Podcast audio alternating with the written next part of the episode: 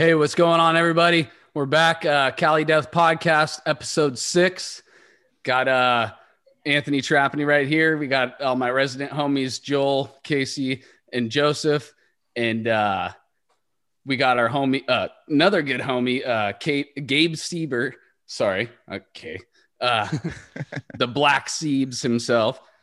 Uh, so we brought you in as uh, the second kind of individual thing because there's certain there's certain musicians that we we come across that and, and they just have so many bands. Dude, we can't just like bring on one other person from one of your bands because you have so many bands. So we're just like, let's just do a Gabe Seeber after episode. So Yeah. here you are, episode Cool. six.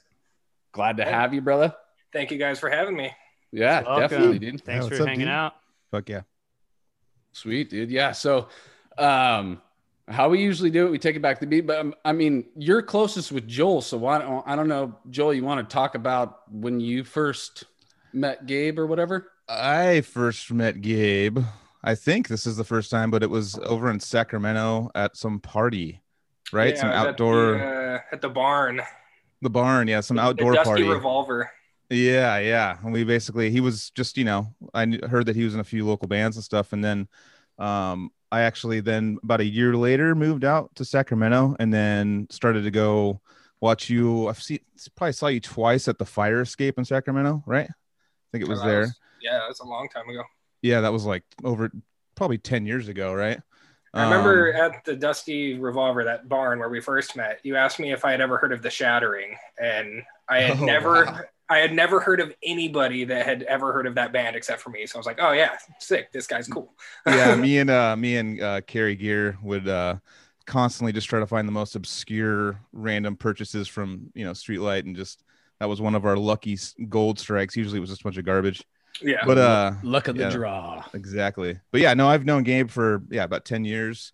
Um saw him opening for yeah, it was Kennedy Veil only at that time, right? There was nothing else. yeah. And Yeah, I don't even think I had done any sessions at that time at all. Yeah, basically he was kind of up and coming and and his name was So starting what, to get this out is there. 10 years ago. So this is 2010. All right. So how old are you, Gabe, if you don't mind me asking? I I will be 30 in two weeks. Okay, so you got a lot under your belt for only being 30, dude. Um, I want to go all the way back to the beginning then. So, what made you decide you were going to be doing music? Um, I had always kind of been into music when I was younger. My grandma, who actually just passed two weeks ago, um, she always had us in piano lessons growing up, me and my brothers. And so, you know, as a kid, and you have to do something, so I didn't want to do it. So I took piano lessons for a couple years, and I was like, eh, I don't want to do this anymore. Now looking back, of course, I wish I'd stuck with it. Um, but then I started playing like guitar a little bit and picked up a bass and just kind of started messing around. And then my oldest brother got a drum set from a yard sale. It's like an old 70s Slingerland jazz kit.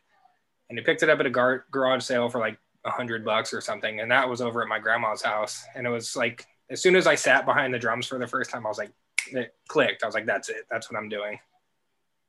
Hell yeah. Dude. I was probably Awesome. about 14, 15 at the time. hmm Yeah, that's kind of the same age that I really decided I was going to get serious with music too. Yeah, that's when because I was into skateboarding and I was doing BMX and baseball and basketball and stuff like that, and it was like it was almost instantaneous. As soon as I sat behind the drums for the first time, everything else just fell off the map for me. Totally. was Kinda like- was it's uh, kinda- your first band that you ever No, did? I had another band uh, with Rocky and Joel Barrera. Oh, that's Um, right. Yeah, yeah. It was Wretched Dawn was my first band. We were all Oh, 15, okay. 16 at the time. It was like it was Carcass worship. We did exhumed covers and Carcass and Impaled, and it was very gore metal. We would have like a um, like a medical dictionary, and that's how we would write our lyrics. Yeah, yeah. yeah. Dusty, uh, the previous vocalist of Severed Savior, he he was one of the first things that he told me. He was like, "Dude, you got to get a medical dictionary." Yeah, it was great. I never even used the Yeah. thing, dude. I think I sold it on eBay. I looked up one. uh, He was like, "Dude, check out this word," and I think I don't even know how to pronounce it. It's rectocele, and uh, rectocele is uh, when. Uh, actually, never mind. I'm not. I, this is. This, I'm going to be thanking somebody later on, so maybe I won't leave that. I'll leave that for another podcast. Actually, I just realized that That's when a seal gets in a car uh, accident, actually, right? you know what? Let's do it now up the bat before I uh, say anything else stupid. So my uh, cousin, real quick, she Katie and Emily uh, Barry up up near you actually, bro. They they started making some stickers for us. So we'll we'll we'll uh thank you very much, cousins. I love you very much. And we will be coming to you for a bigger order soon. All right, sorry. Go ahead. uh, off of the medical dictionary. I'm sorry. I didn't Yeah, mean yeah, to yeah. go- Medical Okay. dictionary. I'm yeah, sorry. yeah. I'm sorry. I'm sorry. So, so Wretched Dawn. So, are you playing music at school or anything, and, be- and before or around that time too? Um, I think we did like a day on the green type thing at school, and we played at when we were still just a three piece. It was just me and a friend, uh, Rocky, playing guitar, and we had a vocalist, John, at the time. We went and played at some continuation school for some reason. I don't know if it was like a battle of the bands thing or something. None of us even went to the school, so I don't rem- I don't remember why we were there. But we went and played this continuation school, and that's where we met this guy Joel, who came up and was talking to us afterwards. He's like, "Oh, I play guitar too." He's wearing like a death shirt or something. So we started talking with him, and then you know he came and jammed a couple times, and he ended up joining the band. But we did that for about I want to say three or four years. Nice, nice. Oh yeah, dude. Kind of, it was kind of just like you know, Did you guys record stone, anything? get our feet wet, start playing shows. Did and- you guys do any like uh garage recording demo tape type yeah, stuff? which Yeah. actually I just got out my old iPod a couple weeks ago, and none of it was ever released. None of it's on YouTube or Bandcamp or anything. Um, but now that I found my iPod and it still works, I want to pull the songs off and put them up. And it's very raw. It's like we did it with a MacBook through GarageBand with the computer mic, and we placed it in a bunch of different places trying to get the good sound for it. And all of it sounds terrible, but you can hear everything. Yeah, yeah. So That's the you whole know, point, yeah. enough trial and error that we got like a three song demo, and you know we had it. I think we maybe printed a couple just to hand out at shows, but we never did much with it. But I still think listening back to it, the songs hold up. Like it does sound very, you know, like a young band just trying to figure out what they're doing, what their sound is, and everything. But I think it it does stand up for you know a couple kids making metal. mean, their parents in all reality, like with what I did in high school, I can't really say that, you know. So like for you to say at 30 that your high school stuff still holds up, like that's a good thing to be able to say that about your previous work, you know. Yeah. Um. So this is so. Did that band make it out of high school, or did it break up before high school? Um, Uh, before you. I think it was towards the end of high school we split up, Mhm. and there was another band in town called Fork Tongue, and my band was kind of splitting up at the same time as this band was splitting up. And Casey, the guitarist for the Kennedy Veil, was in Fork Tongue. So when they were splitting up, he came to me at like one of our last shows, and we started talking, and that's when we formed the Kennedy Veil. So that That was was second 2000, band. 2009, I think. That was the second band right after Yeah. Wretched Dawn. Okay, gotcha. So you guys were just hitting the circuit, playing the Sacramento opening slots, or what were you doing? Were you doing headlining shows, or what? Because I know that you guys, when I got there, you guys were definitely one of the more talked about underground bands that was coming out of there, and For- that scene is. What's that for Kennedy Veil? For Kennedy Veil. Um, Yeah, yeah. Yeah, it's, it's just local stuff. We hadn't really left town. Like our first show, we did at Gilman in Berkeley. Oh, wow. Um, and Side was note, I pretty was just literally watching a Benumb show from Gilman in like '99 or something right before nice. this. Yeah, band. Gilman was great. Yeah. I've still never been there. I swear to God, that's like one Well- spot that like everyone's been to, and I've never been to. It's like the CBGB of the West Coast. I never got to go there either. That like closed. I think one of our first tours that closed right before yeah, we got I've there. never Right? into that one. Yeah, Man, legendary.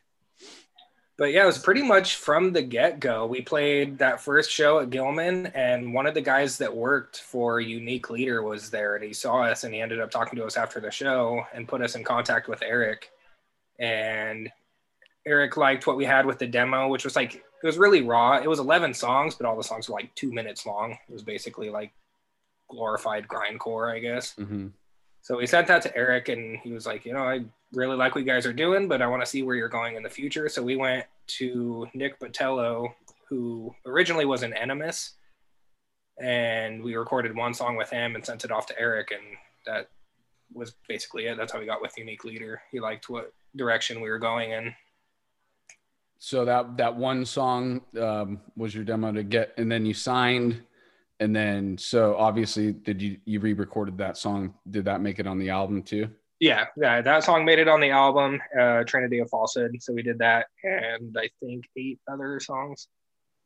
Nice. So and what year was that? Uh 2014 nice.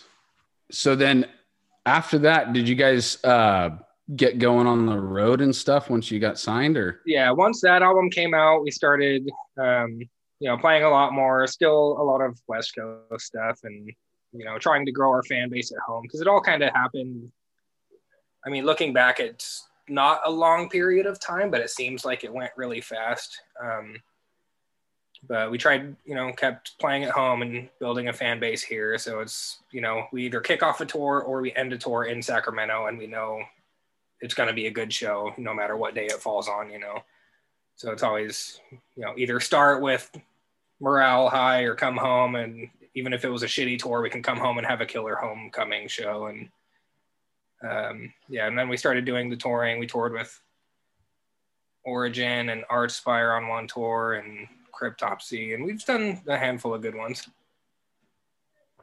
I was That's just one one thing thing go I've- back to Oh, go ahead. oh you go ahead joel. No it's fine. Oh, I was just gonna talk about, and I brought this up once other another time on the podcast about how how awesome like seeing Kennedy Veil play a show because you know we grew up in Santa Cruz. I mean, I did uh, playing shows in Santa Cruz and stuff, and it was kind of hit or miss if people would show up. It wasn't really that, you know, there was not really. If it was on during the if it was during the week, like you you know you're looking at anywhere from 10 to maybe 100 people if it was amazing but um sacramento just blew my mind with you guys were i mean you're kind of like the little local celebrity around there every time i i go to a show there like because you're always playing and it's always like a shit ton of people there that's like one thing that's you know and all these bands have spawned from that you know all these bands that are doing really Sacramento well Does. There's, Sacramento has a great scene. You know, there is like you're saying, like weekday shows don't always do great, and I've you know up until all this happened, or like Starlight closed and became Holy Diver, and Blue Lamp closed and everything. But I was at shows like three or four days a week, and there was always Yeah. people there.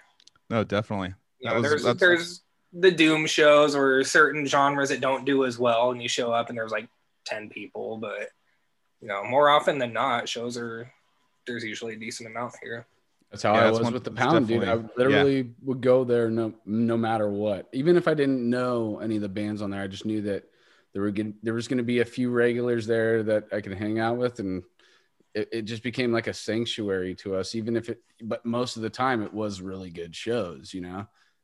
So it's it's cool to hear that like there's these big similarities in different pockets of the world, you know, like it, it- and how it, it just naturally becomes this system that works similarly to every other little pocket that we're talking about you know? It's the same what when i hear you talk about um, your scene it's like oh I, I had those same steps and i did those same things you know but obviously you got much more to show for it afterwards. That's why we need to keep going. So from kennedy veil when when did when did you get the first off i'm sorry which one what's the new band that you had joined right after kennedy veil? Um, I won't say a band that I joined, but first band that offered me a session was Abysmal Dawn. Okay And that was in 2011 for a tour. It was uh, Hate Eternal, Origin, Cannabis Corpse, and Abysmal Dawn, nice I think. Um, no, I'm sorry. It was Six Feet Under, Hate Eternal, Vital Remains, and Cannabis Corpse, something like that. But uh, their drummer at the time, Scotty, they weren't sure because last time they'd gone to Canada, they got denied for something that Scotty had, um, and they weren't sure if he was going to get into Canada. So they wanted to have someone as backup just in case. So I went out and rehearsed with them for a couple days, and um, you know everything was fine. And I was just doing the practice pads every night um, because we did. There was about seven or eight shows before they got to Canada, so I was just warming up and basically doing merch every night up until then. But then their drummer did end up getting into Canada, so I ended up not playing, and I went home after like two days in Canada or something because I wasn't making any money and I was, you know, wanted to get back to work or do something. So yeah yeah Uh, that was the first offer I got. Um, I don't even remember the first band I actually played for that wasn't one of my own. Oh, what about so Decrepit Birth is next on your like, you know, Metal Archives page in terms of chronological session work or live work. So how Yeah, is what it year did that meeting start up with then? Decrepit? I guess it says actually Plague Widow. You might have done something for first. Yeah, Plague Widow. I did. Um, it was like a two-song split EP that they did with it was them and a band called Oblivionized, who I think was from Germany. Um, so they did like two songs each, and I just did two Plague Widow songs. That was just a a session, a studio session. I didn't play any shows with them. I, I actually did play a show with Plague Widow back with another old band of mine, and they were Okay. pretty sick. Nice, yeah. Yeah. Hal is Yeah. great, and Hal was in San actually, Jose, yeah. the guitar player from Plague Widow, he did our first album cover. Uh, cool. the the Kennedy Veil cover. Yeah. Oh for- wow. I don't know if you would find it on the Metal Archives thing for us. Um, but it was like our demo thing uh, before Trinity of Uh, False, okay. before Unique Leader. Yeah. Did did Party Trinity? Who did Trinity? It looks familiar. Trinity was Ken, uh, Ken Seraphin. He was Oh, the vocalist from Vale of Noth back in the day. Yeah. Back in the day, like five years ago. Yeah, yeah. Uh, he's a super amazing artist. It's is he Yeah, still doing great. art for for other He bands and is, stuff? but he doesn't do much band stuff because he does like sports team stuff. He works for the Rockies and stuff Oh, like wow. that. So he's designing all like the bigger stuff that you know people actually pay him for, not death metal bands. yeah. Definitely. So Decrepit Birth, you joined that. What what year did you join Decrepit? What was the first tour? It was, was it a Um, tour? Matt and I started talking, I think, in about 2012. And I think it was just through, I guess it was Facebook at the time. I think he just seen stuff that I had up on YouTube, which was probably looking back, I would, I think I've actually taken everything down from then because it's all terrible. But I think we started talking in 2012, and the first tour I did with them was a European like festival run. Oh damn. That's a that's a um, definite introduction. or actually wait no the first one Yeah. was a us tour we did like three weeks in the us and then we had a week off and then we went to europe for a bunch of festivals How was Europe? It was great. Um, it was uncomfortable. We were in a little van and the seats didn't recline and there was like seven of Oh, really? us and all our gear and no trailer. So it was uncomfortable and i don't think i really slept for the whole two weeks we were there. I think by the end of it i was like hallucinating like trying to sleep in the van and waking up So with no like bunks. weird dreams and not knowing what's going on no it was just a regular sprinter van just seats that don't oh recline man. it was terrible That is rough. A sprinter is But- crazy. t- well, crazy, sprinters yeah. are even like more claustrophobic because they're like not. They're like narrow. They're like tall and narrow. So Yeah. it's like Yeah, and it wasn't even close to- bench seats. It's just individual, like bucket Oh, seats man. that everyone had. mm, But the shows were great. Um, the first show we did, actually, funny story about the first show was brutal assault. So there's like ten or fifteen thousand people there, and after the sound check, I'm talking to the sound guy. I'm like, "Hey, I got to go back to the van. I got to run to the parking lot. Do I have time to run back real quick?" He's like, "Yeah, yeah, yeah, no problem." But you know, the sound barrier, he doesn't. I don't think he knows what I'm actually saying. So I run to the van and grab like headphones and whatever else I needed.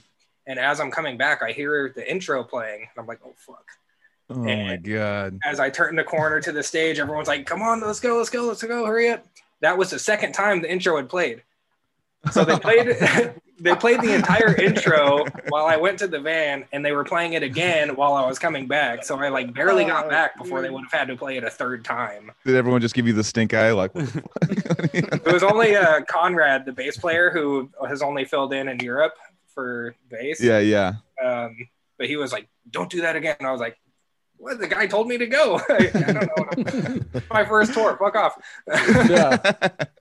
That's But, a nightmare yeah, so that was a funny story about that. And then Yeah. we're on our way to the second show. So just after that one, and the van is just black smoke, and it's Uh, broken down. So we all get out, and he takes the van somewhere to get fixed. So we have to miss the festival in Switzerland. But we're broken down and stuck in Prague, so it's not that bad. So there's worse places to be broken down in the world for sure Mhm. and it was like the party town and everyone's out until six in the morning hanging out and drinking and everything so it was like we still had a great time Uh, we actually met. I think it was Chris from Devourment. We were just walking around, and we had Paul McGuire with us. He was like our tour manager at the time. And we were just walking down the street, and he saw Chris from Devourment, so we ended up hanging out with him and some of his friends. Do you have like a reoccurring nightmare, like a stage nightmare from that? Because that's like sounds like exact something right out of my dreams, where something's already playing and you're like out in the parking lot, like, what the fuck's going on? Uh, Not necessarily from that. I think when once we get to Abbath, I'll tell that story. That's awesome. So yeah, so you did the the European tour. Anything after that, or you just filled in for that, and then were you were you a, a considered a member, or were you a touring member, or just doing that one tour? what was the? Uh, I mean, at the time, I think it was just they needed help with the tour, and that was it. Um, but then, you know, when other tours came up and they still didn't have a drummer figured out, or Samus wasn't touring already at the time, he was kind of done and over it, or whatever he had going on. Um, so yeah, it's never been an official thing, but it's always kind of like I get the first grab at it. You know, my name is the first in the hat, but if I can't do it, you know, bands are going to do what they're going to do. And if Matt needs to find a different drummer, like he has in the past with uh, Matt from the Zenith Passage, he did a tour. And, you know, everyone's got to find a way to make it work. Yep, yep. So, um, what did you do? I mean, was there was it jumping? When does Abbath come into the picture? Because you mentioned that. 2016. Okay, so let's jump on a few years. What on Metal Archives? What what else is after Decrepit? I'm He's sorry, gone. I catch you. He's gone. That's that's my cue. Uh, well, you have you have a little Gary Busey Amber Alert in there. okay, Um, that's Alterbeast. Um, so yeah, that's now Alterbeast. Yeah, before it was Alterbeast, it was Gary Busey Amber Alert. And yeah, I came in just before they recorded Immortal. And that was their first album. So we recorded that with Zack Ohren and we released it in 2014. And then I did a tour with them with the Black Dahlia Murder, Suicide Silence, and Chelsea Grin. And Is that when you met Dan Kenny? Yes. Right on. So you spent uh, how much? How much time did you spend with DK? I think it was I think it was 30 shows, 31 shows. Right on. So it's a good one. so one. you guys would have gotten to know each other then. Thirty Yeah. days on tour. Yeah, you Dan's pretty great. Much figure Does out. he remember? Does he remember you? I'm just kidding. And we saw Yeah. each other at NAMM, and he was like, "Who's this fucking?" Fan? that motherfucker. oh, that's right. That's right. He's coming. He's gonna be a future guest. We're gonna get him on. Could be. Yeah. I remember Uh, they were calling him Dan Kenny Baby Legs because they were like trying to get him off the bus one night. And he's just kicking his feet up in the air. I don't want to get up. Sounds about right. yep. I was just about to say a variation of that too. Yeah. We love a you, bro. thousand stories for that guy. God, I think everyone does that's ever been in a band with that He's- guy. That guy. He's my he's my brother. He's my best friend, dude. He's the great one of the greatest dudes I've ever met in my life. Shout. Pashow. All right, so back on track. So we're I'm sorry, I, I got up for a second. Where where'd we leave it off? Did Alterbeast do any tour? I mean, besides that Black Dahlia tour, was that it? Did you? uh, no, they. So after that tour, I was out of the band for a while, and they toured with. They did a tour with Abiotic, and they did one of the Unique Leader tours with like. I think it was Aeon, Origin, Soreption, A, a bloodletting? Was it a Yeah, one of the bloodletting? bloodletting tours. Yeah. So they were doing that that tour, tour, yeah. but the drummer that was filling in for that tour had to leave a week early.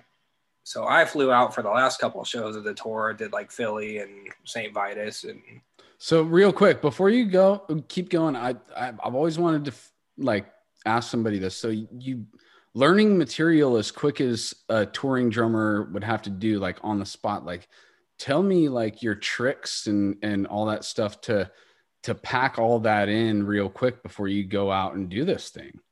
um basically just I don't listen to anything else. Mm-hmm. I could, I could, uh, I could definitely vouch for that. I know me and Gabe would go see uh shows over in the Bay Area together, and he just it would just be a continuum nonstop, just like he's like he's like it's the new continuum. Like that's cool. It's like all right, this is the sixth time. All right, let's, let's just keep it going. I guess you got to learn it, man. You got to go on that tour. That sounds like a pain in the ass. So yeah, yeah, yeah, Continuum was not easy to learn. Yeah, yeah. I remember you were tripping a little bit, but you nailed it. So as you always do. Thank you. Uh, but yeah, it's basically everything is on repeat, and I write notes and you know whatever I have to do. If I if I'm writing notes because I don't know how to write like legitimate drum tablature, so I'll just be like Slayer beat four bars, blast beat two bars, double bass six bars, and then kind of write it out that way. If that makes sense to me, and then I'll just Mhm. play along as many times as I can or need to, and then you know revise my notes and change things here and there. And Are you Kind of- taking cues from the guitars and stuff at all, or are you just listening Yeah, to the drums? um, yeah, yeah. definitely cues, and that's kind of what I do too when I'm in that phase of listening to everything on repeat. I'm memorizing the guitar more so than the drums. So Yeah. once I have all the guitar parts memorized and know like you know certain cues or is there a stop here that I need to catch or anything else, and then after I kind of figure out the guitar, I'll start going over the drums and making notes. Wild, dude. And even like it- writing it on my snare and stuff, whatever I need to do. Yeah. Yeah, is What's that similar to you? You've had to learn a set. What's what? Oh, sorry. Sorry. I was talking over you, Joseph. I Joseph, asked- I was just going to ask you the same question, but you can go ahead. Go ahead. Uh, I, was- I was just gonna ask, like, what's the fastest you had to get a set together? Like a Um, week, few days. I think the Faceless. Um, they hired me to play two shows, and I had 11 days from the day they contacted me until the day we were on stage. Damn. Wow. How many songs? I think we played 13. Jesus Christ. So I That actually was wanted like- to ask about that. Yeah. They I had remember hit me up three times down. prior. So Okay. they had hit me up three times already, and you know, of course, I'm already a fan of the band. Um, but they had hit me up once for like a Summer Slaughter tour, and then their drummer ended up doing it, and then they hit me up for another show. So I was like learning the songs and had the clicks. Um, and then their drummer did it, and then it was like a year or two later they hit me up for this, and I'm like, well, all right, I still have some of the clicks. I'll give it a shot, you know, because it was less than two weeks away. So even knowing like one or two of the songs already is still like so much to try to cram in. So that one I definitely had a lot of notes for, and it was like I took some days off work and figured out a babysitter and everything, and just all day, every day, I was just at the drums and. That's probably one of those bands where you you think you know the songs until you got to learn it, and you're like, Oh like, yeah, yeah. oh, you can air shit. drum that stuff all day. It's like Necrophagist. Everybody can air guitar those solos. Everybody knows those solos, but put a real Yeah. guitar in your hands and good luck. Talking- You're talking about the faceless, right? yeah, yeah. Yeah, Yeah. I actually jammed with them uh, once before the our decrepit tour with Black Dahlia in 2008. So it must have been 2007. Yeah, and I like totally like could not like there was a couple songs where I like I was like I just I like didn't listen to it enough, you know, and I was like that part's tripped out. I didn't like put enough time into like figuring out that weird part, and I like I was like shit, I don't even know. I have to like I Yeah, don't there know would be like time on this. I got stumped a couple times, and they're like, oh. Q4. this- yeah but it was like rad to play like i had a good time with them they're, they were super cool dude i mean everyone was super nice it was like what steve was playing and then it was like brandon on bass and like back in the you know and um we, we had a lot of fun and we like we like went out to get mexican food and all that and stuff but uh i was like dude guys i have not put enough time into this to like you know like it, it was like a decision if i'm going to even do this I, I need like a lot more time so that's insane that you did that i couldn't do that Yeah, it was, that one I definitely had a lot of notes. for. yeah, I know. It's that shit's not easy, dude. It's really good. Yeah. It's well, you know, it's it's great music. yeah, uh, there's yeah so many different Yeah. signature changes and everything. So it's Yeah. Yep. they have weird bars or like they'll have a a seven eight for one bar come out of nowhere and stuff like that. So Yeah, Ten, these eleven, guys- ten, Michael's uh, they shred. 14, 10, 11, 10 shit. well, you just you, it's not something to be taken lightly. Let's put it that way. Yeah, you got to yeah like really Michael's great. invest It's into writes it. Yeah. crazy music. yeah. Uh, yeah. So tell us about getting the the Abbath gig. Um, so that came after the Kennedy Veil had toured with Psychroptic, and a few months later, um, Dave Haley, the drummer of Psychroptic, contacted Dive. me. He's like, uh, Hi. "Hey, I got a band that needs a drummer for a tour. I can't really say who it is, but." You know, I brought you up and they checked out your videos and are interested. And I was like, okay, yeah, sure. You know, like anyone that's contacting Dave is, you know, probably someone that is well into the scene and you know dave wouldn't hit somebody up for across the world for a band that isn't really doing much. So I'm talking with him for a while, and then he's like, "Oh, it's for Abbath." And at the time, I didn't even know Abbath had his own band. I didn't know he was out of Immortal. I didn't know there was any, you know, any drama happening there. And I was like, "Abbath, like the Abbath, like Panda Face Abbath."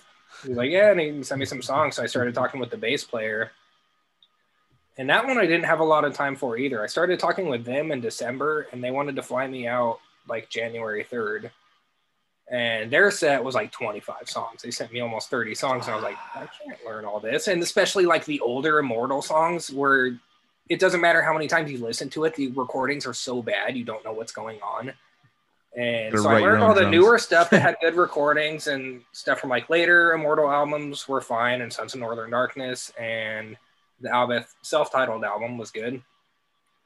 Um, but yeah, some of those older songs, like even having a month Battles in the to North. prepare for. Yeah, it's battles. So so North. what did you what did you do with the songs from what you're talking about? Like how did you learn those if they were Well, so so I learned what I could. I think I learned 17 or 18 songs, and they flew me out a couple weeks after we started talking. And I was in Norway staying with them for three weeks before the tour started. So we were rehearsing, you know, every day or a couple days a week, trying to get all the stuff down. And a couple of the old songs they just scrapped. Or it's like, we're not going to play these, which was a load off my shoulders because I didn't want to play like, those and I couldn't understand them anyways. And you know, I would basically have to like sit with Abbath and rewrite drums to it. Now that I'm actually sitting in a room with him, I can hear what the guitar is doing. yeah, So- and put accents where you where you would think they would should be or whatever. but we did about it was like a 75 minute set sometimes we'd do a couple extra songs sometimes you'd swap out songs and remember there was one time we started playing uh in my kingdom cold but we hadn't rehearsed it prior we were like already halfway through tour and he's like hey i want to play this one tomorrow. And i was like oh, okay. So it's like now that song's on repeat pissing joel off. And we're listening i'm listening to that and trying to get all the parts down. And we play it next night at sound check and it sounds okay. And we play it that night. I was like fuck i can't believe i pulled that off.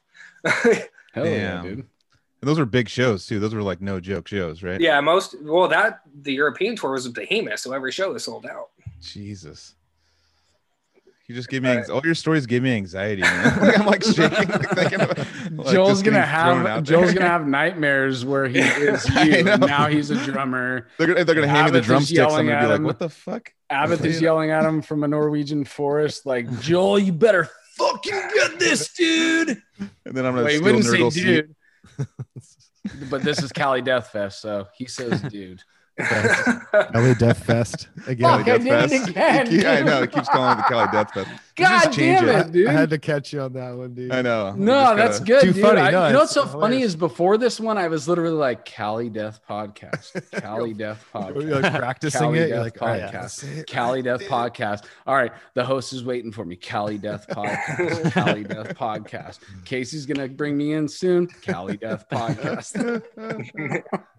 As far as I All could tell, there's Cali Metal Fest and then there's California Death Fest, but Hey, nobody's called hey, Cali hey. Death Fest yet. I'm so- already fucking it up already, dude. So, So- now it's a no, new no, no, thing. no. Now, So we This is good. we need to own it and yeah, and, I was and just throw about one. to say we're gonna start our own festival. It's the Exactly. Cali Yeah, yeah. Death Fest. bro. Yeah. We're gonna get sued by the California Death Fest. Cali Death Podcast Fest. Uh, anyway, All right, it's too much. Uh. for Casey. Let's move on. No. I'm just kidding.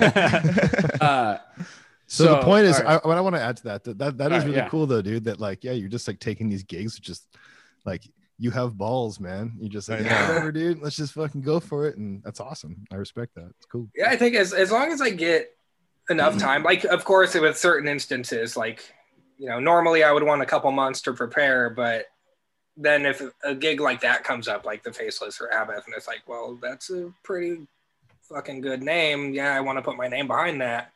So, and you know, a lot of that stuff is not super technical. It's not like you know, Continuum and the Faceless are a lot more difficult to learn than Abbath songs. Oh It's sure. a little more, Yeah, it's a little more straightforward. So if I don't to have, be honest, I haven't really listened to too much of it, but is it just straight black metal still, or it's kind of like um, it's almost more rock and roll than black metal. okay, Yeah. It's rock and roll with blast with a beats. groove like death and roll? Yeah, it's very it's very Or black and roll. oriented. Yeah. Yeah. Yeah, I was really actually that was completely like thrown for a loop when I first heard uh, Immortal. I was thinking like this is gonna be some legit black metal, and it was like kind of thrashy. Like it was like it's like really like kind of death and or black and death thrash rock. Yeah. You know? Oh, speaking of which, dude, um, don't you have a drum video, Gabe, of you playing that first song? I, I keep bringing this song because I love it so much, but that first song on Dimmu, uh, Puritanical, the Yeah, Blessings. Blessings the upon the throne of tyranny. Song is so great, and you Yeah, have I a love video of you one. Playing that, right? And it's Yeah. so sick. Yeah, dude, I saw that it's so entire rad. album and the Old Man's Yep. Child album in Defiance of Existence, like where Galder and Nick Barker are working together. It's all it's all Nick albums are Barker. Yeah, yeah, yeah, yeah. Dude, Yeah, I yeah. saw I saw I saw Dimmu and Cryptopsy to support that album at uh, Great American Music Hall on is it Broadway in San Francisco. And uh dude, it was amazing. I mean, Cryptopsy Cryptopsy was amazing and they had a vo- I can't tell I can't remember his name, but they had a vocalist only for that tour and I thought he was fucking great, dude. I was like, this guy is going to be sick on the next album, and then he just wasn't in it anymore. But um, Dimmu came out; they were supporting that album. Nick Barker was still on drums, and it was it was a spiritual experience to watch that because he did the intro live on the keyboards and all that shit. And I was just like, dude, this is amazing. And then they go right into it, the song that you're talking about, Casey. Yeah. You're just like, oh yeah, dude, we're Yeah. here and we're fucking happening right now. That's All right. awesome. Yeah, I've never got the chance to see him. Unfortunately, I'm still still waiting for that chance. Yeah, so epic, the video is you playing that. I, I mean, I I know you could easily fucking tear that shit up by watching you play. So for a song like that, um, obviously it's it's is it. I don't want to say that it's easy to learn, but it's like when I listen and look at you play, it's like that seems like a, a song that might be pretty easy for Gabe Seeber. Well, the thing about Nick Barker is he's very subtle with his accents. Nothing he mm-hmm. does like screams flashy or complex. But once you start really breaking down how he writes songs, there's just, you know, something changes every measure. So if he plays the same thing for eight measures, every single measure is like he's going to add a splash somewhere or he's going to mm-hmm. do an mm-hmm. off time China thing somewhere. There's like, it's very subtle. It's not, you don't Each listen to it and say that's, somewhat its that's a own. technical drummer. But once you really break it down, it's like, you know, he has a lot of cool ideas that you can listen to it 50 times and then you'll Yeah. still be picking up new things you haven't heard before. He's so Sweet. solid, of course. You know, it's awesome. All right. yeah, his so- feet and Wait, yeah, just, his- just just real quick. Go. Um, did uh, so you said that you've never seen Nick Barker? Yeah, I've never seen Nick Barker or Yeah. David here. Yeah, totally. I've never seen Nick Barker live either, but I think our our friend David has like um our the old uh, original guitarist from Odious. Um, he he went to go see him like in high school, and like Damn. it's like the 90s like it must have been 90 i don't know like 99 or something like that or maybe two i don't know i think he was still i'm i'm, I'm assuming he was but because we, we we were all still pretty young and like not like super like experienced with all these shows we were just starting to go to shows and everything and uh he like comes back i think that was the first one i mean i think that was like the earliest one like before Which band did you see him with? Do you remember? he went to some show in la and it was cradle of filth Oh, Yeah, okay. So sorry still- i forgot yeah, to So it's announce- definitely yeah, yeah, yeah. it's definitely early. This was then if Cradle of Filth. Cradle. yeah, yeah, yeah, yeah, totally. And um, and dude, he said it was like the most insane show, and he's like ninth, tenth grade, and like went, you know, with our or, like our friends, and uh, he, I remember because like we were like super kind of like new to that whole thing at that time, and like he's like he's like I got I've never been to a metal show at that point, and he and he comes back and he's like. Dude, the like the the kick drums sounded like snare drums or something. You know? So I think that I found a uh, new religion. yeah, and I like, what? Like snare? Like I couldn't. I think that if I remember correctly, if we talk, because I, I, uh, I, if I talked to, about Cradle with David, I think that Cruelty and the Beast was his favorite album, and I think that is from Is that, is that era. Yeah, Yeah, because I think Cruel or uh, Dusk and Her Embrace, I think it was like 96, 97. So it's then Cruelty and the Beast was right after that. Did he Obviously, go I from liked Cradle of Filth a lot in high school. did, did he go from that to Dimmu after that? Was it? Uh, think yeah, I think it might. I don't think that they're well, Old Man's Child, but that was later. So um, Old Man's Child has never even played a show. They just put out albums. They he just did that, yeah. okay. And yeah. uh, but and it's then been a they brought- different drummer on every album. Mhm. Yeah. And uh, but they brought the guitar player of Old Man's Child into Dimmu Yeah. Galdar, yeah, Galder, or Galder. yeah, Galder, yeah.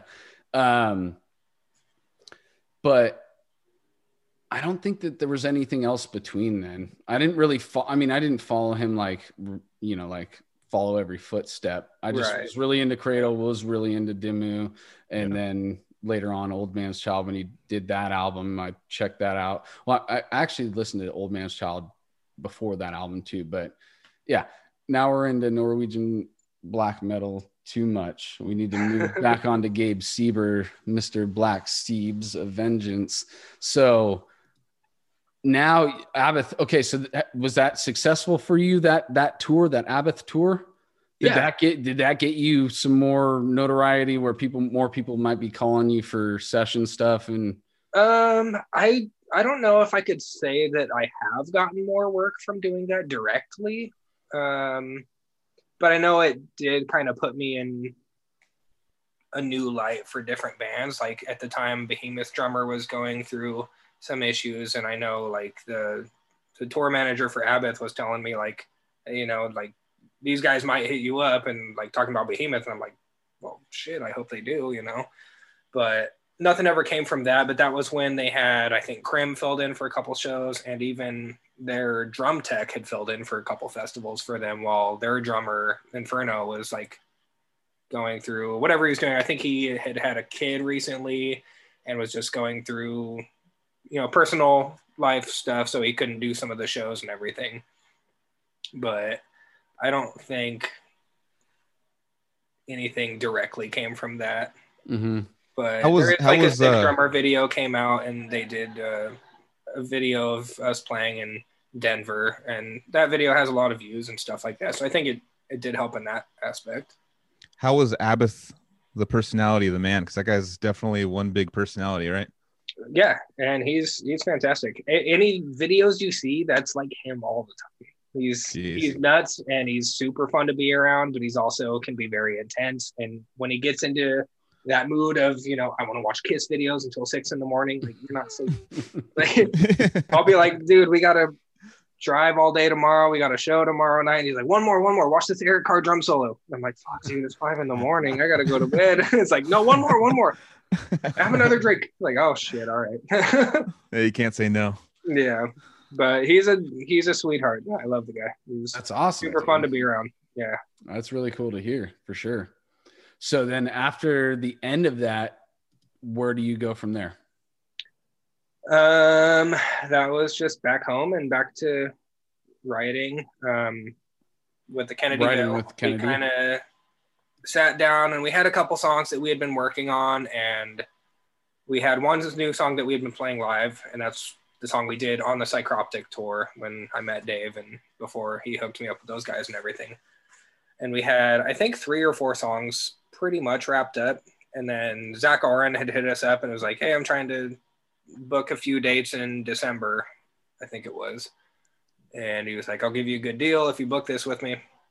And I was like, yeah, sure, why not? So we booked a few days with him, and we were gonna do like all the guitar ourselves and send DIs and vocals and everything. So, um, or not vocals, just guitar and bass DIs. So we were gonna do drums and vocals with Zack, and he was gonna mix and master everything.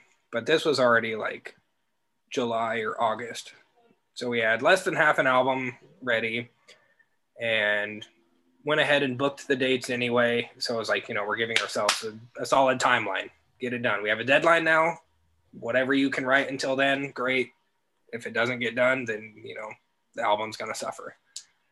So I think that kind of lit a fire under us and we started writing and even up until like the week we're supposed to record, uh, one of the songs, Dawning of Wrathful Deities, we had about three riffs for, and we're still trying to figure out the rest of the song like the day before recording. So he comes over and we lay down a couple more riffs, and I'm up until like you know three, four in the morning, just rearranging it and swapping riffs around and trying to figure this out. I'm like, we're recording this tomorrow for the album. It's got to be there forever. It needs to be good. and it ended up being one of my favorites on the album. It's like very black metal, Dimmu Borgir sounding. So I think it ended up really cool. Uh, that that uh that aspect of getting it done right before you recorded it is i would think if you succeed at that then that also would be the foundation of why that would be your favorite song because you knew Yeah. that you put in all that right before then you succeeded in getting it laid down and it sounds good afterwards so of Yeah. course like for me that would be the one that i would always at least stand out for me too because i'm like dude we got that one done right before. Right. And there's Yeah. even there's mistakes on the final recording. Like if you listen to the album, I can point out mistakes to you in that song. But like it still to me it gives it that human feel. It's like, you know, we busted ass on this song and we couldn't figure it out. And then the day before recording it, we finally got it and then we recorded it. And it's like, well, it's it is what it is, you know, mistakes and all. Mhm. It's it's yeah, it's mistakes that's- give it characteristics. Yeah, Yeah. that's true. True Gabe Seeber fashion, just under pressure, get thrown to the fire. Yeah, it's Yeah. not. Yeah, uh, I would say out of everybody that we've had so far, Gabe is definitely the one that likes to work under pressure, even if you can't admit it. Yeah. it, it, somehow it works for me. yeah, it definitely works. The more time man. I give myself, the more time the more likely I am to screw it up somehow. Hey, dude, it's like you got to find whichever way makes you put make the output. You know, if you want to Yeah. stay creative and continue making shit, like you got to find the way that you do it best. And if it is feeling stressed and fucking like, like, uh, the the test is tomorrow, you know, like that makes you um produce. Then that's how you are as an artist, you know. Yeah. Yeah, you got to get it done. You got I it. mean, It's like resistance is like the biggest fucking thing for an artist. So like that is anti-resistance. You know? Like resistance is what keeps people not making shit and it's like anti-resistance to just fucking stress the fuck out on it and do it. But you have to have the the product and you you keep making the product. That's what it is. It's like if you're stressing and you're not making shit then maybe you should move on. But Gabe Seeber is showing you that the stress is worth it if you want to put in the time and the effort. Yeah. Which uh which project has like been the most like intimidating for you? Um, probably Abbath, just because that's that's someone that you know. Growing up, I would turn on Music Choice and see like old Immortal videos of them in the Mhm. forest and doing all this crazy shit, and I was like, totally. that's that's someone I never in my life would have expected to met, let alone play for. Yeah, Mhm. So that's cool. that was that was pretty daunting, you know. Did And they play to a click? no, No. Oh, Oh, yeah. man. no, it- so, I, I wish. I was playing to a click is a nightmare to me. I, I Did you play to a click with Decrepit? Yeah. Yeah, I didn't, but I heard that they did after. Like, uh, um, I think Samus used one, and then you did. Yeah, I've never played a show with Decrepit without one, and Yeah, which I'm thankful for. Like, yeah, that's cool. because I didn't play to a click before that either. So I think Decrepit Birth Yeah. is the first time I played to a click, and it's changed my life. I'm like, I don't even want to play with a band if they don't use a click, wow. unless you're okay. Abbath. Yeah, But yeah, totally. Yeah. No, it makes- so my it's- question, my sorry, let to cut you off, Casey. I was just gonna it's say all good. because I don't even know. Uh, to drummers that have all these different changes in timing in their songs, and they say they play to a click. So is it a pre-programmed click that plays throughout the song for you? Yeah, everything is mapped out. Like, ideally, what I and like it's in your in ears. Is in ears that you guys have the click? Yeah. Okay. Yeah, so I just have it in my ears, and ideally for me, like I have done shows where it's only the click, like with the Kennedy Veil. Okay, this song's at 240, so I just put on the click at 240, and that's it. But ideally, I like to have the pre-recorded guitars and then put the click to that, or backing Yeah. tracks and whatever. So I I'll was gonna have ask. Yeah, pre-recorded guitars, click, and then my trigger going into my ears. for sure. And, Yeah, And then I don't need anything else. I don't need monitors. And, Yeah. you know, I have all I need. And I can't hear anybody else. I can't hear the vocals. I can't hear the guitar player, what they're doing live. yeah. If anybody messes up, you know, figure out where I'm at because I I'm on the recording. So, yeah, yeah, wow. totally. It's it's kind of like going into the studio. You know, like if you have Yeah. that, it's kind of the best way to go. Like I, that's how I did it with Matt's tracks before. You know, it was just like guitars with click. You know, Yeah. and it's like it's the same every time. So if like you know if the engineer rolls it back it's it's it's basically just it's not like the person doing scratch guitars is sitting there then they play it three times one time on accident or something you know Right. That just yeah. blows my mind because that's like no different than a human drum machine. Like you're Yeah. literally saying, you know what? I'm going to be a machine right now. I'm not. I'm going to do what I'm supposed to do. If you're lost, I'm sorry. I'm going to continue. You know. yeah yeah. And that totally is a human drum machine. you know what's cool Yeah, too and- though oh go ahead sorry gabe I was just gonna say, like, if the entire band is off and it sounds like a train wreck, but in my ears, I know I'm still on the click. Like, there will be nights where, you know, after the show, someone will come to me and be like, "Oh, you were off at that one part," and I'll just be like, "No, I wasn't. No, I wasn't. no, I wasn't because I have it in my ears." Like, That's funny. Yeah. if something is weird and everybody's looking at the band like we're off and it's a train wreck, like it's not my fault. I'm sorry. That's Have where you you, ever- make. That's where you make up for your stress from Yeah. you, you just make it to where it's like you have anti you don't have any more stress when you're doing it you're like oh no dude i did exactly what i was supposed to do Yeah. so i'm chill dude I'm I gonna played perfect. I don't know what you're doing. Whatever. i'm Yeah. gonna sleep good tonight if i'm not in the minivan Yeah. Dude, I gotta know. Has there ever been a time where like you know the the band train wrecks and you're just you're just you're going, everyone's like stopped, Right, You're just yeah. like, Uh, I think I think when Bill broke his leg, oh, Oh, shit. yeah. Shit. so Bill leapt off stage. He broke his femur, the Mhm. hardest bone in your body. yeah we break. talked about it a little bit and I'm still playing, you know, and I look you. over Okay. and Yeah, Matt's yeah. looking over the side of the stage and Sean's looking over the side of the stage and I don't hear Bill and everyone like that was at the show, which wasn't a lot of people, which maybe you shouldn't have jumped off stage, but that's another story. Um, but I see everyone looking over the side of the stage and I'm just playing because I have the clicks in my ears. I'm like, what the hell's going on? And I finished the song and everyone's like, are you okay? Are you okay? I'm like, oh shit, something happened. Like, because this was at the beginning of the resonance, I think. And he jumps Okay. off stage and he never gets back up. And I'm like, that's like a five minute song. I'm like, where the fuck did Bill go? Did the, the Yeah, guitars he kept going though? te- he has a tendency Um, to do that yeah, I think Matt may have like stopped for a minute and then Oh, is this it? This is there it. we go. is this really it Oh yeah. No, right now he's on the ground. Look He's at the, the title of the video. He's on the ground. that's him right there. Look at him. He's laying Yeah. down right there. Down here. He's still singing. That's so tough, man. fucking savage dude look at homeboy trying to get somebody's attention we need somebody but he's like fuck it no i'm gonna Watch keep right doing my vocals Here comes the paramedics. Jesus, dude. Bill is a fucking savage. Oh, Fuck yeah, dude. God. Anyway, Bill Robinson, dude. That's got to be one of the most hardcore things. Is Dude, singing that's with so a broken amazing. leg on the ground. Dude's like literally like, hey, get somebody over here. And he's just like, he's lying on the ground. his- broken- I imagine, I, okay, I didn't see what he looked like, but I imagine his leg like fully flipped up next to his head. Uh, he's no, it. you couldn't tell by looking at him that anything was wrong. And he I know, even, I'm like, just joking. I'm Yeah. putting some, some he couldn't fucking get up by in it, himself, but he was still like, you know, obviously doing the vocals and everything. But then when they tried to put him on the stretcher or on the gurney, it was like he was screaming and pain. Like, Yeah. it well, was- yeah, the not- adrenaline of the and it was- situation. Yeah, it was not the screaming that you want to hear from Bill. It was- Mm.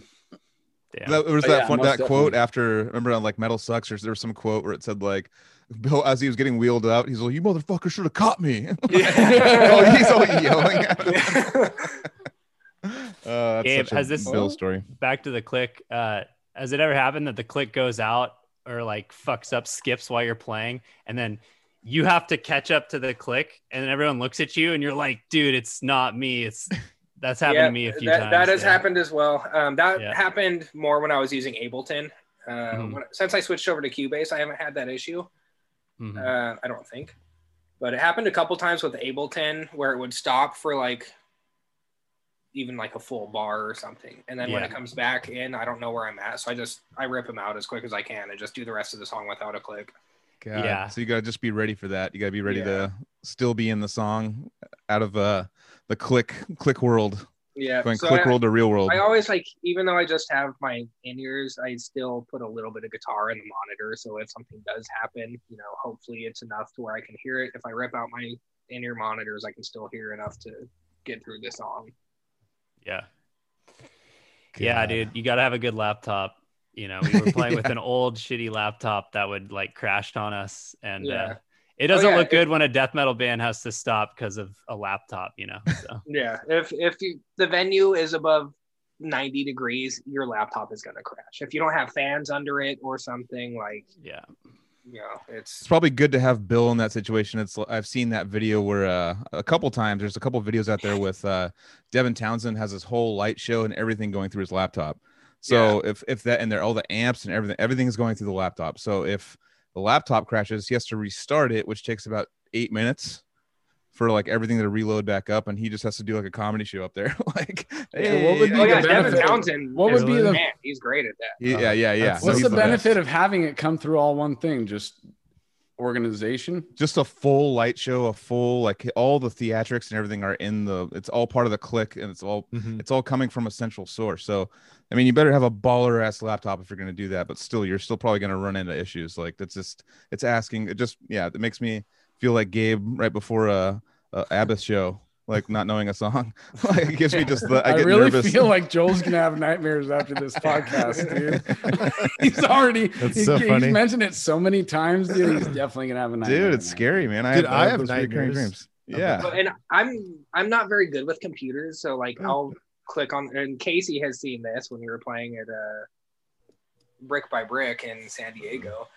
So you know, we stop one song and I press pause to between songs or whatever. But when you press pause, it goes back to the beginning of the last song you played. So I press pause, it goes back to the last song. I'm thinking we're gonna play the next one, so I press play and I start playing the next song. The click is playing the last song. We train wreck the same song in the first five seconds like three times in a row. And of course, it's the night that Casey's there, and I'm like, why do I have to do this in front of the drummer of the band? Technical difficulty. yeah, and that was again the first show with Abbath. The drummer that recorded the Abbath album is sitting behind me watching me train wreck his songs. I'm like, God damn it, why does he have to do Well, Yeah. dude, I mean, I, I was just listening on, to I, I'm listening to uh, uh, some comedian talk about bombing recently, and it's the same thing, dude. Those bombs are what what like like calcify you, you know, like. Yeah. You, you have to bomb in order to feel like what it's to bomb so you know not to do it again. Yeah, and that's you know that's it's gonna happen to every band. I And remember I've, I've seen the Black Dahlia murder like probably 50 times, and I remember when we were on tour with them in Utah, they played a terrible show, and I was like, wait a second, like this band that I've seen so many times, and they're always perfect. Every video you've ever seen, they are perfect. And they had like three or four songs. They they train wrecked one of them, and they were all off at the beginning of another one. I was like, wait, these guys are human too. Like, okay, that makes me Yeah. feel a little better. That was like my my greatest night was watching someone else fuck up.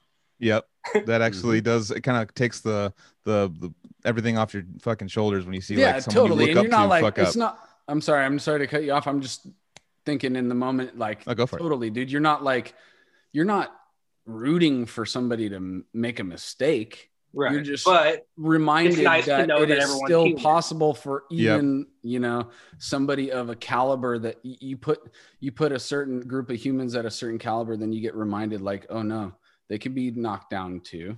You know, Yeah. because life is life. you Speaking know? of like not not wanting to make the same mistake over again and learning from a mistake, I kind of as a kind of mixing both those together. So uh saw Hate Eternal um, and uh, I didn't see Hate Eternal. We played with them and I was in the back, you know, it was the hey good show when you learn not to do that anymore if you haven't watched the show. So like or good set or whatever. So I come back, I've been smoking pot. I'm like I'm 23, 4 years old. I'm just hammered and I come back and Erik Rutan walks off stage, which I, you know, worship. I'm like, that was a sick set. He's all, what the fuck are you talking about? My string broke, my mom's here, the fucking amp broke, everything. I was like, uh, never, never again. Okay. Joel, was that was that? in, Sorry, it wasn't uh, a San six set. Francisco? I know. no, this was in uh, Phil- this was Philadelphia. because uh, Yeah. Rutan actually broke a string during a Hate Eternal set at I think at the Pound or at And or something. He is one of the best. Re- like, that's another thing you look forward to because you know he things go. restrung it super. No, I know. That's what I'm saying. quick, Things go wrong on stage, and people like Erik Rutan one time did that same thing where he literally broke a broke a string, ran back, got the string, was doing it, and it's just a it's a guitar player and the bass player and drummer, and they're going at it, and literally he gets it strung and tuned right before it's a part where it's just him playing guitar. That's how it He's like, was, and he turns around, it's just a brrr, and I'm just like, Dude. what the? I've That's literally sickest seen Erik do the seen. same exact thing. That's crazy. Why is that, dude? Yeah. The Dude, dude might be that guitar show. like this. He does not play lightly. He, yeah, he's got the I know, but I'm just pick saying it's convenient to where he's perfectly. Uh, you know what he does, dude? He knows what party is going to be tuned at, dude. That's what it is, dude. It's He's part like, of the you know show. what? I know, I Yeah, know which yeah. part that I'm gonna come back in, and it's gonna be a, a victory from me breaking this string. So he's gonna just, oh, I gotta wait a little bit longer. He has like a little I'm pedal getting- that he. I'm- it's not he has a pedal right- that he breaks the string with. He presses the pedal You and it breaks the string. Uh, I was gonna say, he's like, just a not little- working. little Oh wait, scissors wait, wait! his- Here it is. Here it is. Woo! No, he like yeah, has like a, a stage. He just has a little pedal where he hits it and it just snaps a string. He's like, all right, this is perfect right now. Flipper connected to it. Yeah. Oh man. So Erik's But anyways, great. I think yeah. Hate Eternal is one of my favorite bands I've toured with. Eric is super professional and he's super fun to be around. And you know, he'll he'll sit there and talk shit to you, but like in the best way. You know, it's you can just sit and bullshit with him. He's he's like the the tour dad, like Michael Hamilton. You know. Yep, exactly. Oh, dude, for sure. Hamilton's the shit.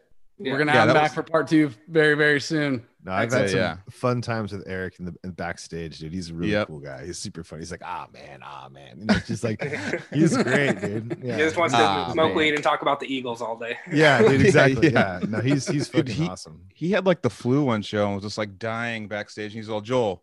Right before we're supposed to go on, just like go shake me. Welcome And- to Hotel California. yeah. No, he's sitting there sweating at 105 temperatures. That's what he said. I, I didn't watch it get taken, but I shook him and he's just, just covered in sweat and he gets out there and just Oh, plays an amazing show.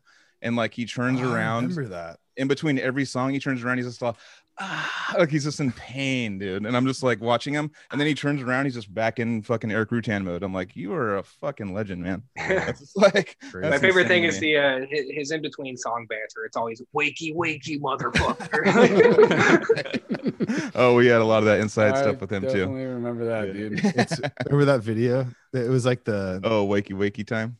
It was like Wakey, yeah, wakey it, it was like a promotional video for the new album. It was like Yeah. what was it King of All Kings? It was like Obscure Terror or something.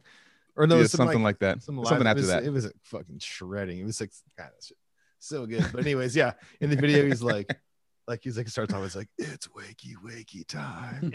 It's super and then we were we, we, we had like we thought we thought we were cool enough with him when we were in decrepit to like kind of like joke around with that so i'd be like dude oh yeah. just, hey bill t- say it's bakey bakey time or something like we'd like make up Wake things and, bakey time. yeah and he would say that and then like erik was like not stoked and then bill goes like all right it's makey makeup time Oh, I forgot about that, dude. that was at slims dude i was like oh, oh my dude, that's god fucking great. i'm all we gotta cut it out now we got our Bill's a we got our character.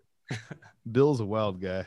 It's hilarious though. Like you can't you Yeah. can't say that. Like wakey wakey time, wakey bakey time. All right. Come on. So so Gabe, okay, I got a question for Gabe. So what's your favorite Bill story yeah from Decrepit? um, favorite or least it could be in the you know the Or crazy fun- time whatever. or, uh, yeah, just I mean, I, I have a couple things that I love, and funny story, whatever. so before almost every show, he's always like, you know, if he had to drive, he's burned out. He hates driving, especially if you get into a city, it freaks him out, and he gets like, you know, he doesn't want to do it. As soon as we get into a city where there's lights and shit, he's like, all right, someone else drive, get up here. He'll drive on a highway all night. He'll drive through the night. Um, but I always think it's funny. So after setting up merch and sound check and everything, he'll just be walking around and he'll be underneath the merch table. No matter what venue it is, no matter where we are, he's taking a nap under the table. Like other bands are sound checking, it's loud as fuck in there, and he's just passed out under the table. Like God, classic. Yeah. Yeah, he's definitely one of those guys that's that's used to uh, sleeping in uh, all terrains. Yeah, or he'll get out his his rolly foam bed and he'll put it like on top of the van and sleep on top of the van when we're at a truck stop or something. Jesus.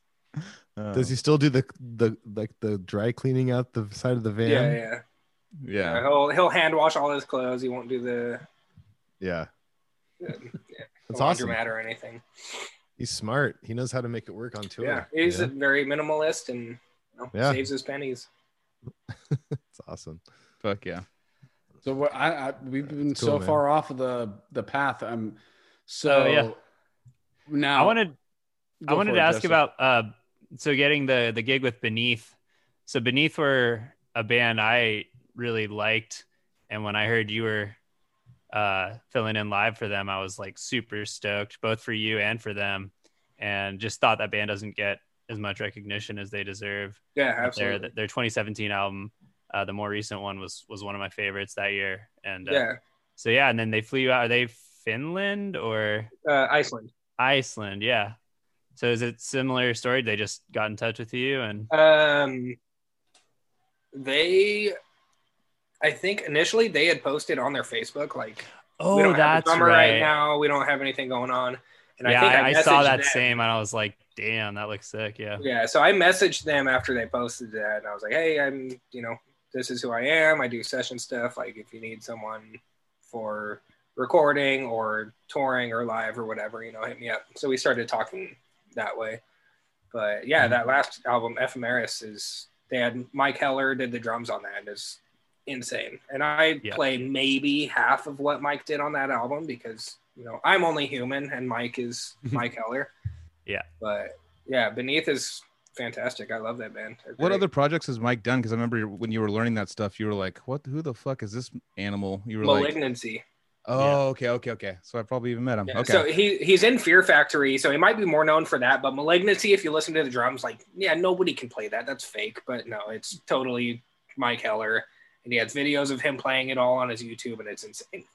Yeah, he's one of the best for sure.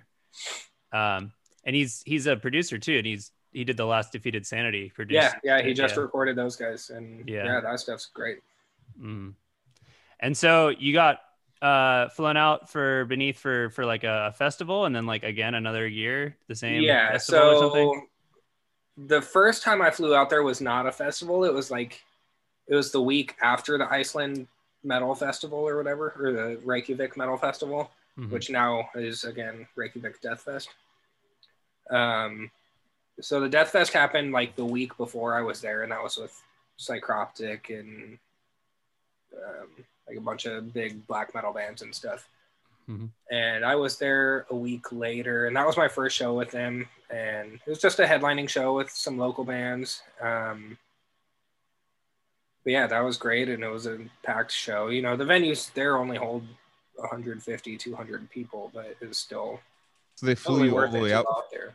They flew you all the way out for that just one that one show. Yeah, just one show. I was there for Wow. about two weeks. We jammed for a week and a half, and did the show and hung out for a couple days, and then went home. There's Uh, something actually, about- Cult of Lilith, if you guys have heard them, they recently signed to Metal Blade Records.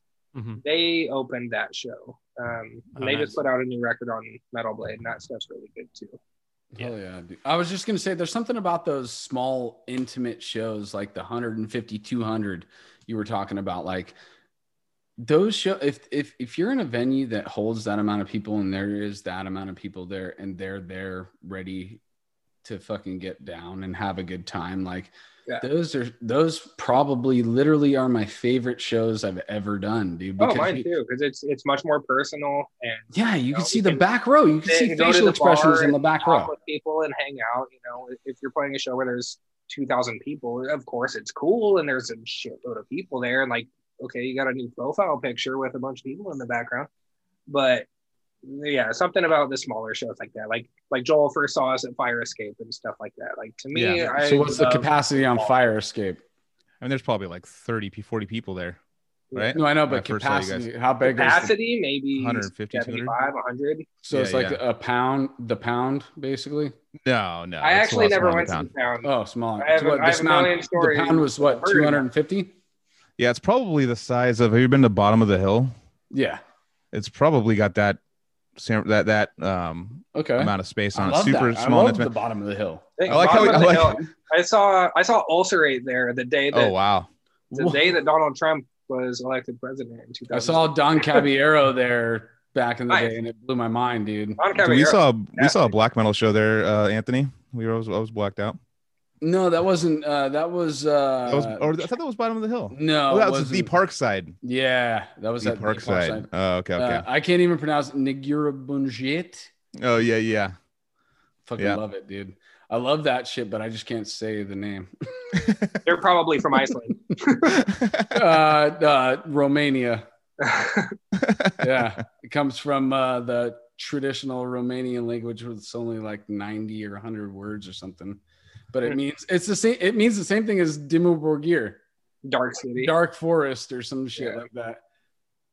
Oh, They- shit, I didn't know. yeah, yeah. Uh, Dimmu Borgir is actually a place in Norway too. Oh, really? It's an actual. Oh, wow. So I mean, so I is uh, so is Odious Mortem. It's over down in L.A.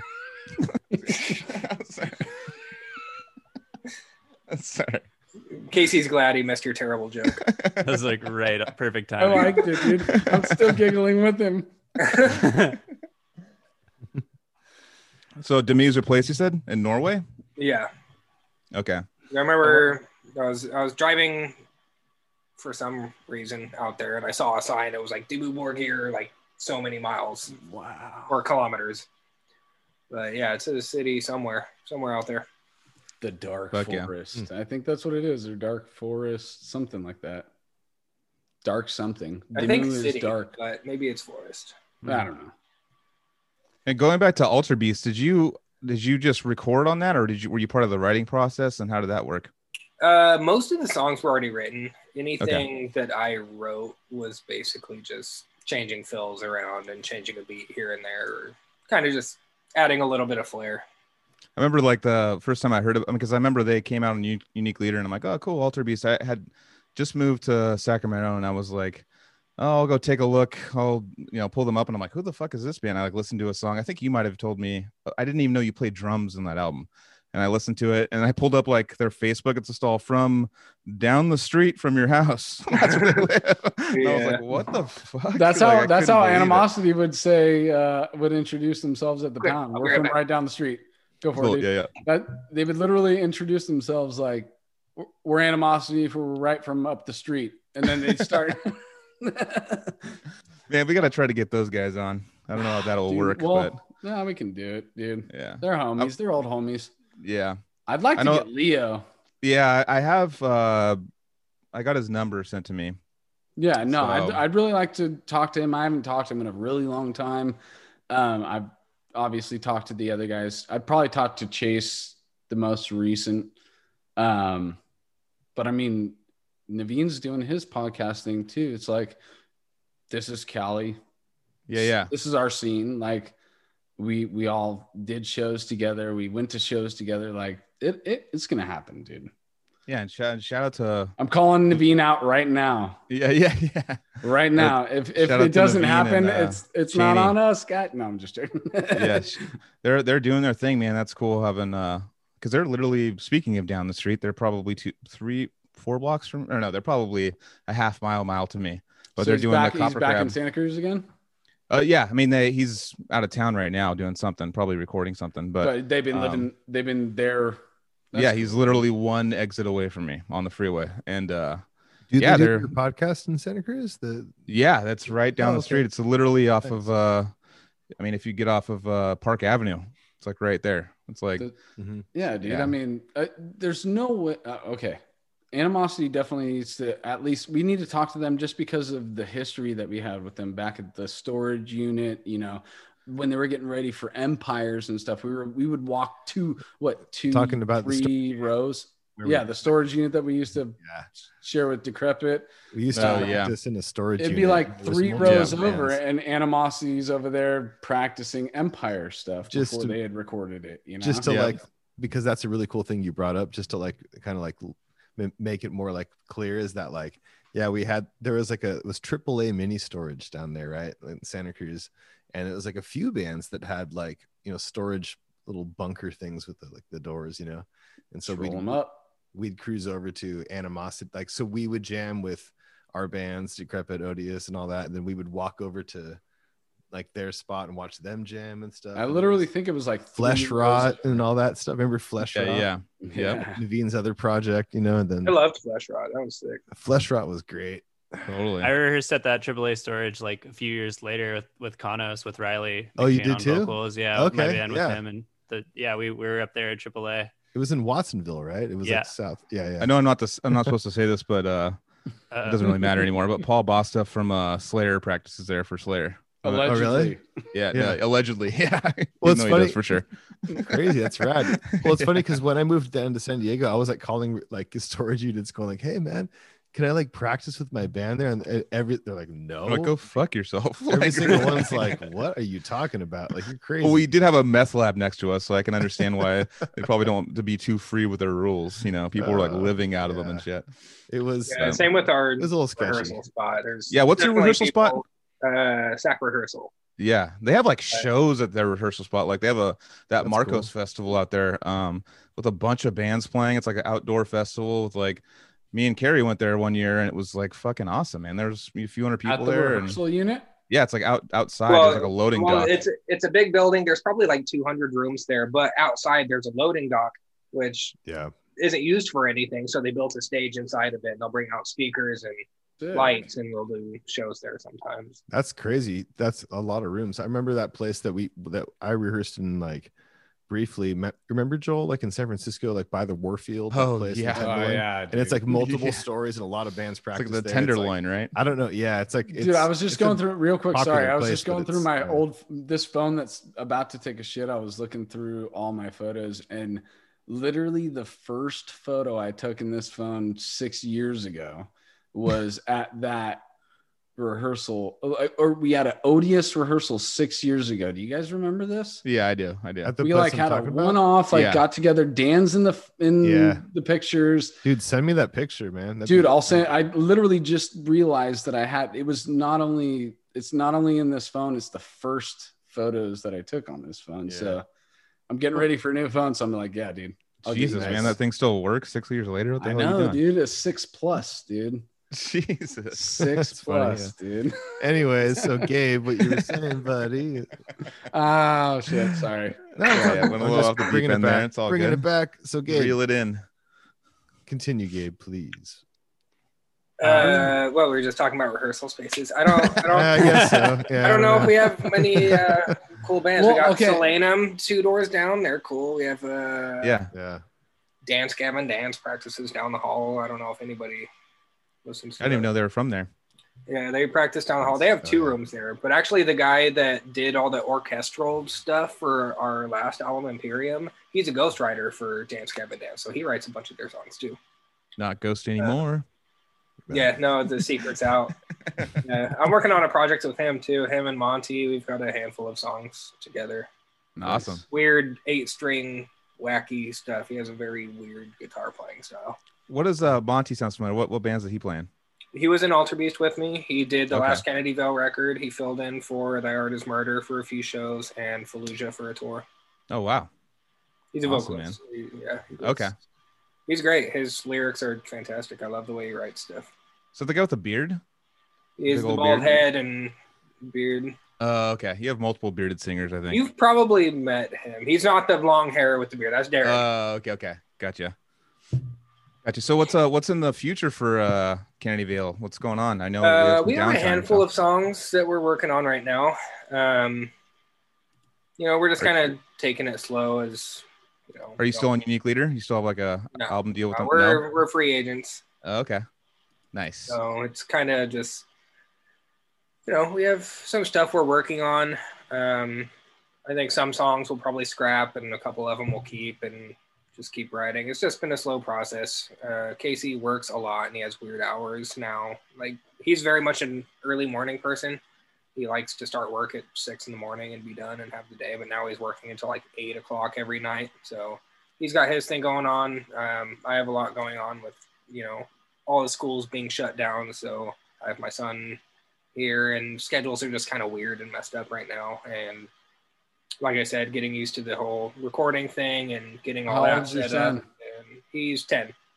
10 oh okay yeah my oldest is nine so right around oh you started Yeah, so- way earlier than me bro Yeah. He's way younger with an older son.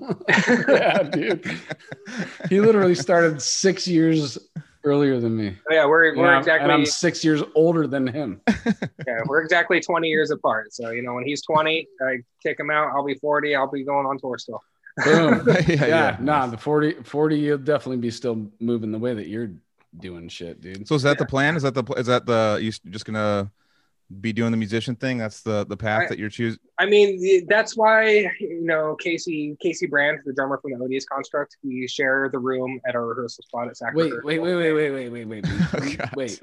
We can't go over this. No, we already did. There's we a, already. There's no, a Casey and Odious construct. I didn't. Uh, yeah, but I didn't know he was the drummer too. Yeah. All right. Yep. All right. Continue. Yes. So Casey, drummer of Odious Constructs, not Odious Mortem, Casey. Um, so we went halves Casey's on the first everything. Casey.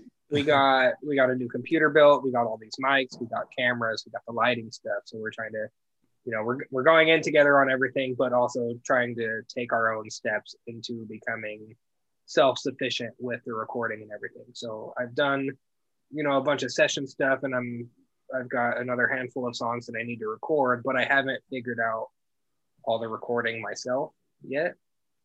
Um, with you know punching in and then editing the drums and sending off stems that are edited and finished, and then they can mix them how they want. So I'm still, as of right now, hiring another engineer to help me recording, but I'm hoping by the new year or as early as possible in the new year that I can edit my own drums and have all that down. So that way, when somebody hires me to record songs, I don't have to give half the money I'm making to an engineer to edit the drums for me. Yeah. So, I see what yeah, you're saying. I'm- yeah. You know, I, I do when I am recording, I'm making okay money at it, and ideally, you know, I would like to go full time with that. But as everyone knows, you know, death metal and blast beats isn't necessarily a full time job unless you're doing like what Samus does and you're YouTubing all the time and doing all this stuff. Which me personally, I don't like to talk very much. I don't like being in front of cameras. I don't see myself as a YouTube personality. Uh, we don't really notice that right now, dude. You've been talking to us for what, like two and a half hours or something, and you've been on camera. You know, you seem to be doing a pretty good job with it. well, i- You interview and Gabe. podcast thing. I, I, Yeah. I feel all right with this because it's like I'm just talking to friends, you know. There you But, go. That's the but just idea. sitting in front of a camera and talking to Nothing. nobody, but with the Knowing idea that, that, you're gonna just put this later to like, people are going to yeah. watch this. I'm talking to people two days from now. Like that's weird to me. I don't, I don't feel comfortable with that. Well, they they also kind of like try like they have to be all funny and stuff. And like, Yeah, that's and then cool, yeah. but it's kind of like a little bit like sometimes all these channel like there's like some shredder dudes like I, I keep seeing them all and it's like a little bit you know It, it's would it's actually kind of like, you're, you're one step away from a laugh track. yeah, yeah. Uh, it's like fucking yeah, from Seinfeld, it's fucking good. bass lines. yeah, totally.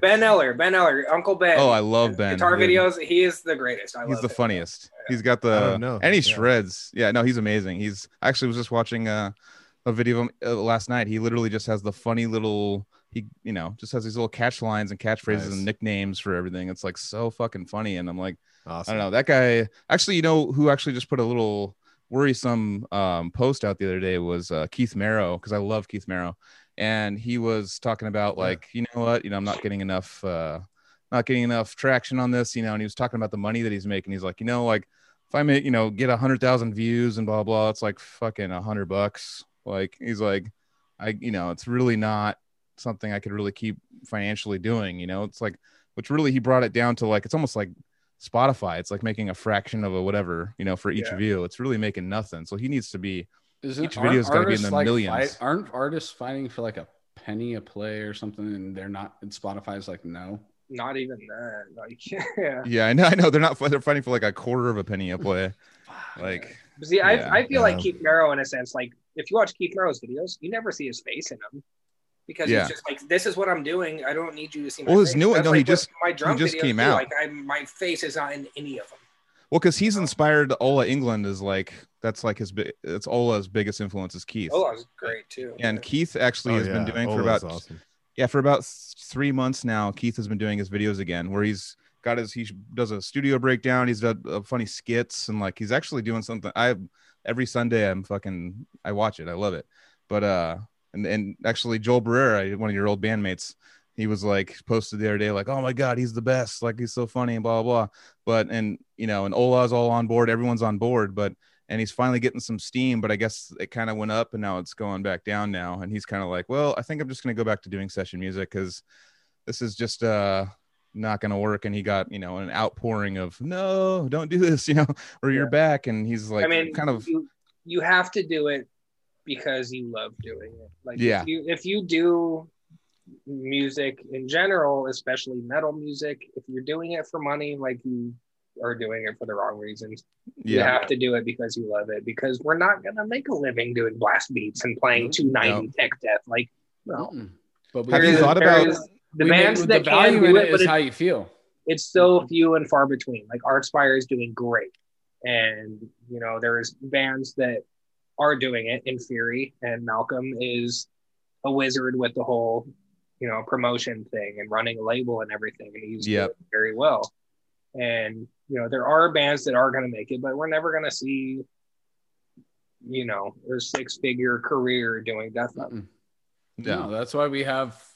Well, I have a full time job and I got three kids because it's like I'm not going to make this isn't going to be my career, but I started in art, so art is a passion. It's not a, a means of finances, you know. Right. Like I I just need to create. I feel.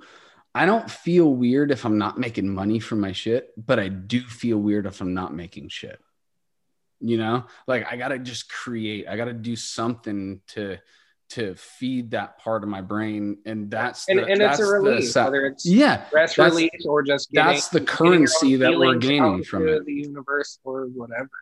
Mhm. Yep. that's literally yeah that's that's how we're getting paid we're getting paid in universal love that's what it is Yeah. people are going to connect with it and people are going to love it and you know just gotta put yourself out there because you want to not because you're expecting something back for it Definitely.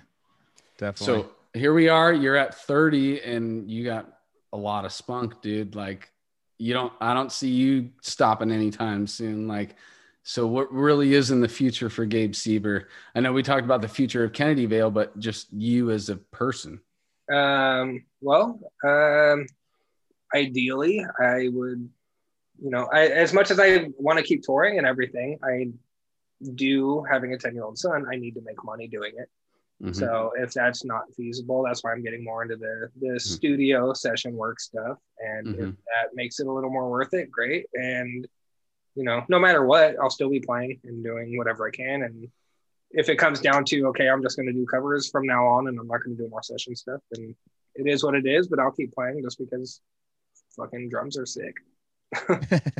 You just made me think of something real quick. I want to ask you. So, um, what's a project in the recent past that you felt like you weren't just like learning it to learn it, but you actually wanted to put yourself in, like, really into it and like actually be like, you know what I'm saying? Like, versus somebody already coming at you with material, but then like, what's the last project where you really felt like you put yourself into it versus somebody else was just asking you to do something.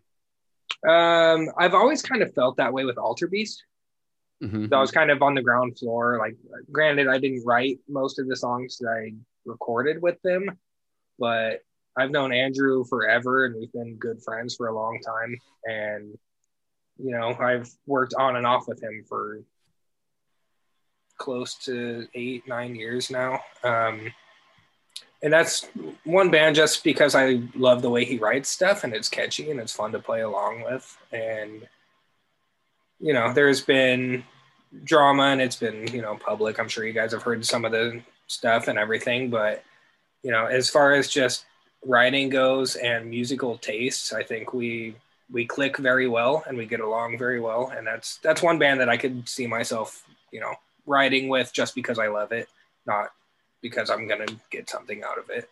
Clicking with your with your band is the best, dude. Like Yeah, of course. Like it has to be a brotherhood, and especially with the touring thing. Like if you're to be living in a van for five weeks, you better get Mhm. along because Yep. that's that's the quickest downfall of any band is, you know, you don't Being get along, and then you're butting heads, and you have nowhere to go because you're in a van. Like you Mhm. can't you can't go to your own room. Like that's not a thing. most definitely. Um and and I learned that with uh the odious guys on bloodletting that I can stand to be in a dude. band with these guys. yeah, no, it, that's that's really the reason why we're all still together is because we did experience that together and we all still were able to stand it's- each other after that. It's a you know? brotherhood. It has to be, and that's my thing Yeah. with Kennedy Veil too. Like anytime the Kennedy Veil's on tour, like we get along super well. We, you know, we go off and eat, and it's we're all stoked, and we have a good time, or we'll throw a football around, or play basketball, or Yeah, whatever, whatever we got to do to pass the time. But like, there's, you know, we bicker at each other and piss each other off, but still, That's we're all having a family, great though, time, bro. you know? That's Yeah, it's family. That's what it is. Yeah, the, the, all the guys in the Kennedy Veil, they're they're my brothers. Hell yeah, dude. That's fucking awesome. Nice. I got a question for Gabe. Yeah, go for it, dude. Uh, so what's like your most difficult band that you've had to play? Like, what songs were like the hardest? Like, you think? I think Beneath was hardest to learn. Um, yeah. because again, going back to Mike Heller, the dude's just a freak. Mhm. Um, but I would say the hardest to play because learning beneath was the hardest, but playing beneath once I learned them wasn't the Mhm. hardest. I would still say probably Decrepit Birth is the hardest, Mhm. just because you know Matt loves to play at 270 and 280, and it's just it hurts. No, for sure. we'll play an hour long set, and like even on nights we kill it, like after the show, I'm just like I need to go ice my hands, and you know, so. I think I think Decrepit Birth is probably the hardest material I've played. What's the hardest Decrepit Birth song to play on drums? It's a good question. Time uh, begins is a, is a kind of a marathon. We never did in Time Begins though. I've never played that Oh, one. you never played that one? Yeah. No. Um, we just do do three songs from that album, and I'm blanking on the names because I let haven't guess, played them. infestation, prelude, and Con- condemned condemnation. No, we haven't. Well, I did learn that one before the last tour. but we didn't Condemned, you mean? live? Condemned. con- Condemned Con- to nothingness. condemned to Condemned to- nothingness. Condemnation to nothingness. We- I don't I did learn played- that one before the last Oh, tour, yeah, but we never played it. Condemned, And then yeah. the uh, Yeah. the instrumental track. So I went on uh Decrepit's uh, Spotify the other day, and "Condemned" is the number one most listened to song on Decrepit Birth. Did you know I that? forgot about that song. I did not. Maybe saw that's why we were gonna play it. yeah, I know, right? That's actually, I think that was written, or no, Infest was written by Derek Boyer, right? yeah. I think Yeah. I don't know. I think Condemned might have been a lot of Derek in it too. Um, but yeah, those those songs just I mean for on because me and Casey, you know, did that for a long time. That was just just especially because not playing to a click and stuff. Me and Casey, we'd get excited, and you know, we wouldn't we wouldn't know until after it was recorded. and We watch it later. We were going a good five to ten beats per minute faster than we would normally do because we were. Well, just that's what like, you were saying yeah. about cryptic implosion too. is Oh, that "Oh, too. Yeah, wait, wait, yeah. wait, too fast on that. Yeah, Yeah. we rushed a lot of stuff back. yeah, Yeah. we were. Those Definitely. songs definitely weren't We were- that fast before we then. recorded We were them. very excited young lads. And We didn't even know too until uh, Dan Yeah. Eggers came in and he was like, "Dude, what the fuck is going on, guys?" he was like, "He's like, I can't play this on guitar." He like got all mad at us. We're like, "Dude, we already did it and spent the money, so we're gonna have to figure it out." We're only here for seven days, dude. So uh, wasn't even, was it? So, I- We'll I get don't back into that in. I another think it was episode. like six, seven. So, yeah. so Gabe, uh, like, what songs did you like normally play with, like, with Decrepit? Like, from what albums? Like, what kind of set was the common? um, so And your favorite. Prelude, Infest, um, of genocide is the instrumental. of Genocide was the instrument. Oh, that's right. I, I feel like I need to pull up the Spotify right now. I haven't played this shit in so long. I can. I actually I saw you play with Decrepit. I could probably pull up. Oh, well, fuck, it, has been the same set for seven about it. years. So Okay. Yeah. I, I Yeah. think the okay, Gabe. It's like those Ascendant, Help me out. Wait, real quick. I'm sorry to, if I'm going to take it off into another fucking side thing real quick, but I just I wanted to get to this before uh, we're done. We've only hung out in person maybe once or twice. yeah, right? Okay, so was it the Decrepit show at DNA Lounge that we met for the first time? Did you play it DNA Lounge with Decrepit? uh, Or no, no, no, no. no, it was that night. it was dude. the um, I was with Dan one night and we were backstage somewhere. it was the San the festival that um. what is it The called? Bay It was the Cattle Bay Area area? Death Fest. Bay Okay. Area Death Fest because we were hanging out with the Putrid Pile dude. Okay, yeah, and and. Cattle played that night too Yes, as well. that, that was the night we met. Yeah. Yeah. Okay. That's that's the. I'm sorry. I I just wanted to pinpoint that exact show because I have plenty of cannabis in my system, and I can't. I have bad memories with pinpointing specific times. and oh yeah, dates. everything is a blur. Mm-hmm. What do you Um, do, It's all fun, let's see. but it's all fucking fun. Yeah. so Joel, what, what beer is that? Mine. Oh, Oh, mine. or which this Go, one I don't you know. go first. It's a low boy. yeah. Yeah, it's oatmeal stout, which it was kind of just in my fridge. Oh, you got gummy worms? Nice. sounds like- yeah, yeah, yeah. You got Nice. the gummy I don't have it. Oh wait, no, I do have it. All right. Uh, revision. Oh, nice. Sparks, Nevada. It's actually Uh, empty, so I'll be right back. Mind, go for it, dude. Mindful fermentation. You guys are Man. Man. thirsty. We are all Yeah. thirsty. tonight. Perrier lime. Thir- thirsty Perrier. Perrier. shredding. I'm I'm out of, shredding right now. out of my H2O right now. Yeah. H2O Brewery. Yeah. Very local. That was Oatmeal a big stout. What's that all about? It's- that was our so- commercial just now. I know, Oatmeal, right? oatmeal stout. What does it taste like? Breakfast. we, we Oh, need like a beer we can sick. sponsor. So like they can send us six packs Oh, that'd we be can cool. drink it. Yeah. Dude, Oh. what's So anyone out there? Yeah. Uh, there's a brewery that just opened up in Pacifica. I could walk down there. I could walk down Whoa. there, and I'll ask them. Actually, two of my two of my bandmates work at breweries around here. I should fucking hit them up about it. And then And Casey's Casey, one of- Casey, Yeah. Yeah, yeah. uh, Best friends. Tomas. Yeah, my friend he- Tomas owns Oh, yeah, Oceanside, Oceanside Brewing obviously. Company.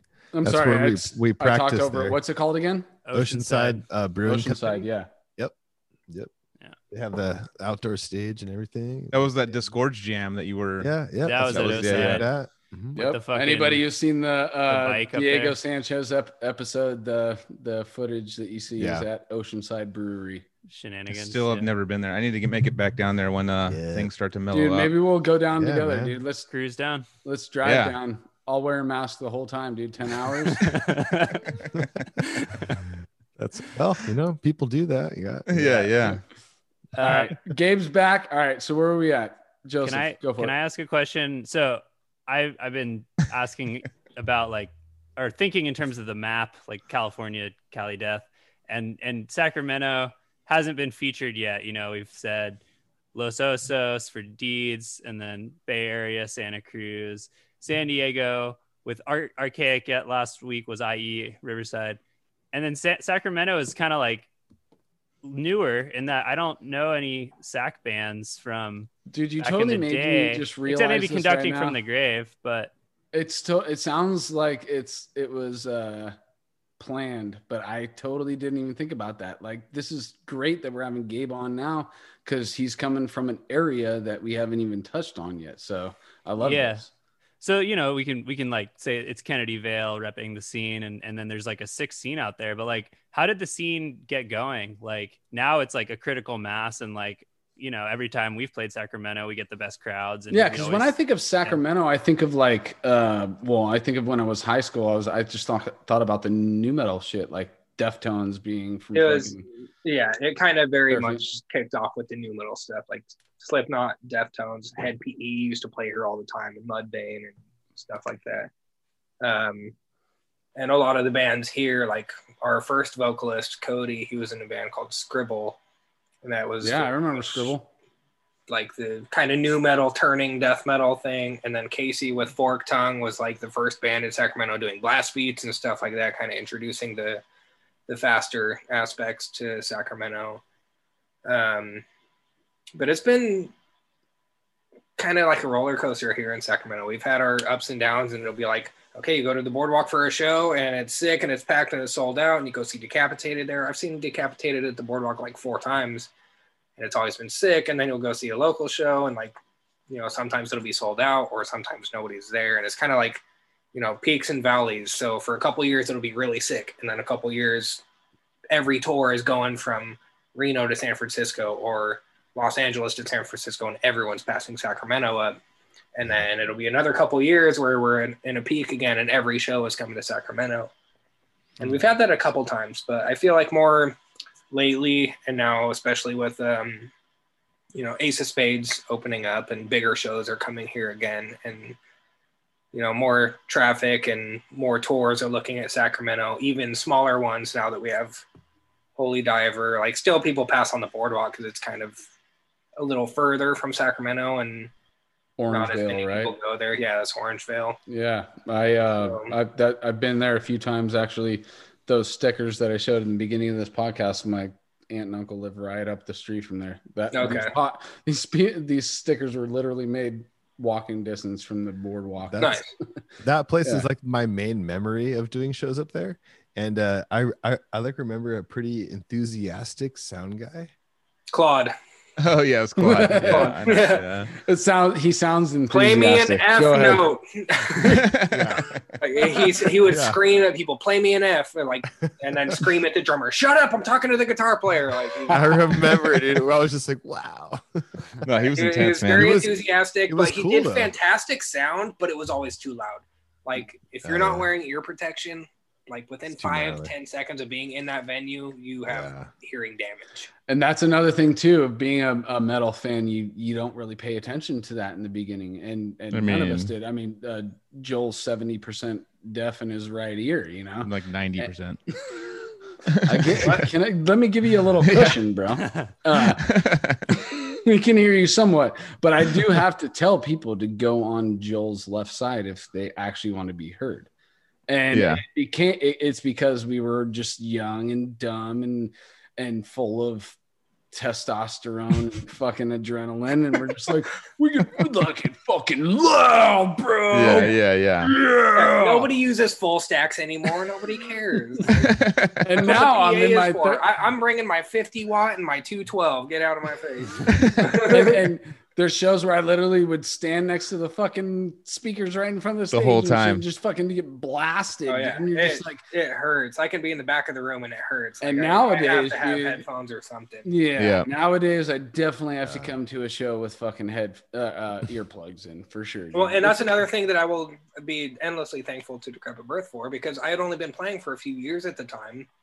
And then I started playing to them, and then Matt was like, oh, hey, here's clicks. So I had to get headphones. And then as soon as I started wearing headphones, if I wasn't wearing them at a show, I was like, this is horrible. Like, I Yeah. need something. I need some kind of barrier between the high frequency and my eardrum. that's Yep. good, dude. Yeah. I would Um, Mike just wear Gilbert- the headphones with for, with the click track. I mean, sorry, the the, the kick drums. And that like Yeah. would work the same way, but like with clicks, it's even better. You know. Yeah, even if you don't have clicks, just playing at all with hearing protection. Like, Yep. Yeah. If I sit behind my drum set and don't put my headphones in and I hit the china, it's like what the fuck? Yeah, especially on the It drum hurts. kits, like, like the cymbals and stuff. Yeah. Yeah, because just- the cymbals have so much of that Yeah. that high frequency. Like Right. nobody wants to hear that directly in their ear. Yeah, I had totally. a live drum rehearsal and I, I brought these. Uh, these are fucking Tascams. And then I was like, this isn't going to work. And the next day I went out and bought the Shure 215s and I took those Yeah. last week and I'm like, oh, fucking so sick. So super Yeah, even the that. two fifteens, they're a hundred bucks, and it's Yeah. it's much better than you Yeah, I got those, Nothing yeah. at all. So here's a Basic, I uh, don't even know segment. There's a uh, earplug uh, and and it's tapered and it looks like a Christmas tree, like a rounded Christmas tree. It gets tapered, it gets thicker Oh, at yeah. the end. Hearos. Stick them Yeah. in, and there's I a have little those. hole and shit. I was, I Oh was yeah, I got Mike, those. Yeah. Mike Gilbert turned me on to those, dude. And I'll, I'll never go to a live concert without those, dude. Have you ever tried toilet paper? Yeah, you did, and now you're 70, oh, 90% deaf. No, no. I I'll show up and just be like, I'll do the the old pocket tap, be like, because the first band starts, I'm like, yeah, totally, I'm having a drink, I'm just having fun. But all of a sudden, that first Yes, fucking like dude. cymbal hits, I'm like, shit, I need to get like, Yeah. oh yeah, those things. Yep, a little Christmas Yep, tree. those ones. are them, dude. Hearos. Exactly the ones I'm talking about, dude. Yep, here, I love yep, those, exactly. dude. Yeah. But dude, I mean, I probably 80% of the time nowadays I'm doing just fucking bar napkin. I just I rip a, a quarter of it and I just shove it in there and I can I keep it Do in you a roll certain it or do you pack it? Here's the, I pack here's it. the proper technique. Do you crinkle or Yeah, yeah, yeah. Exactly. You gotta supposed to roll it. wet them supposedly, but I don't wet them. But uh Do you What want you do is water? You're you're an over there? elitist.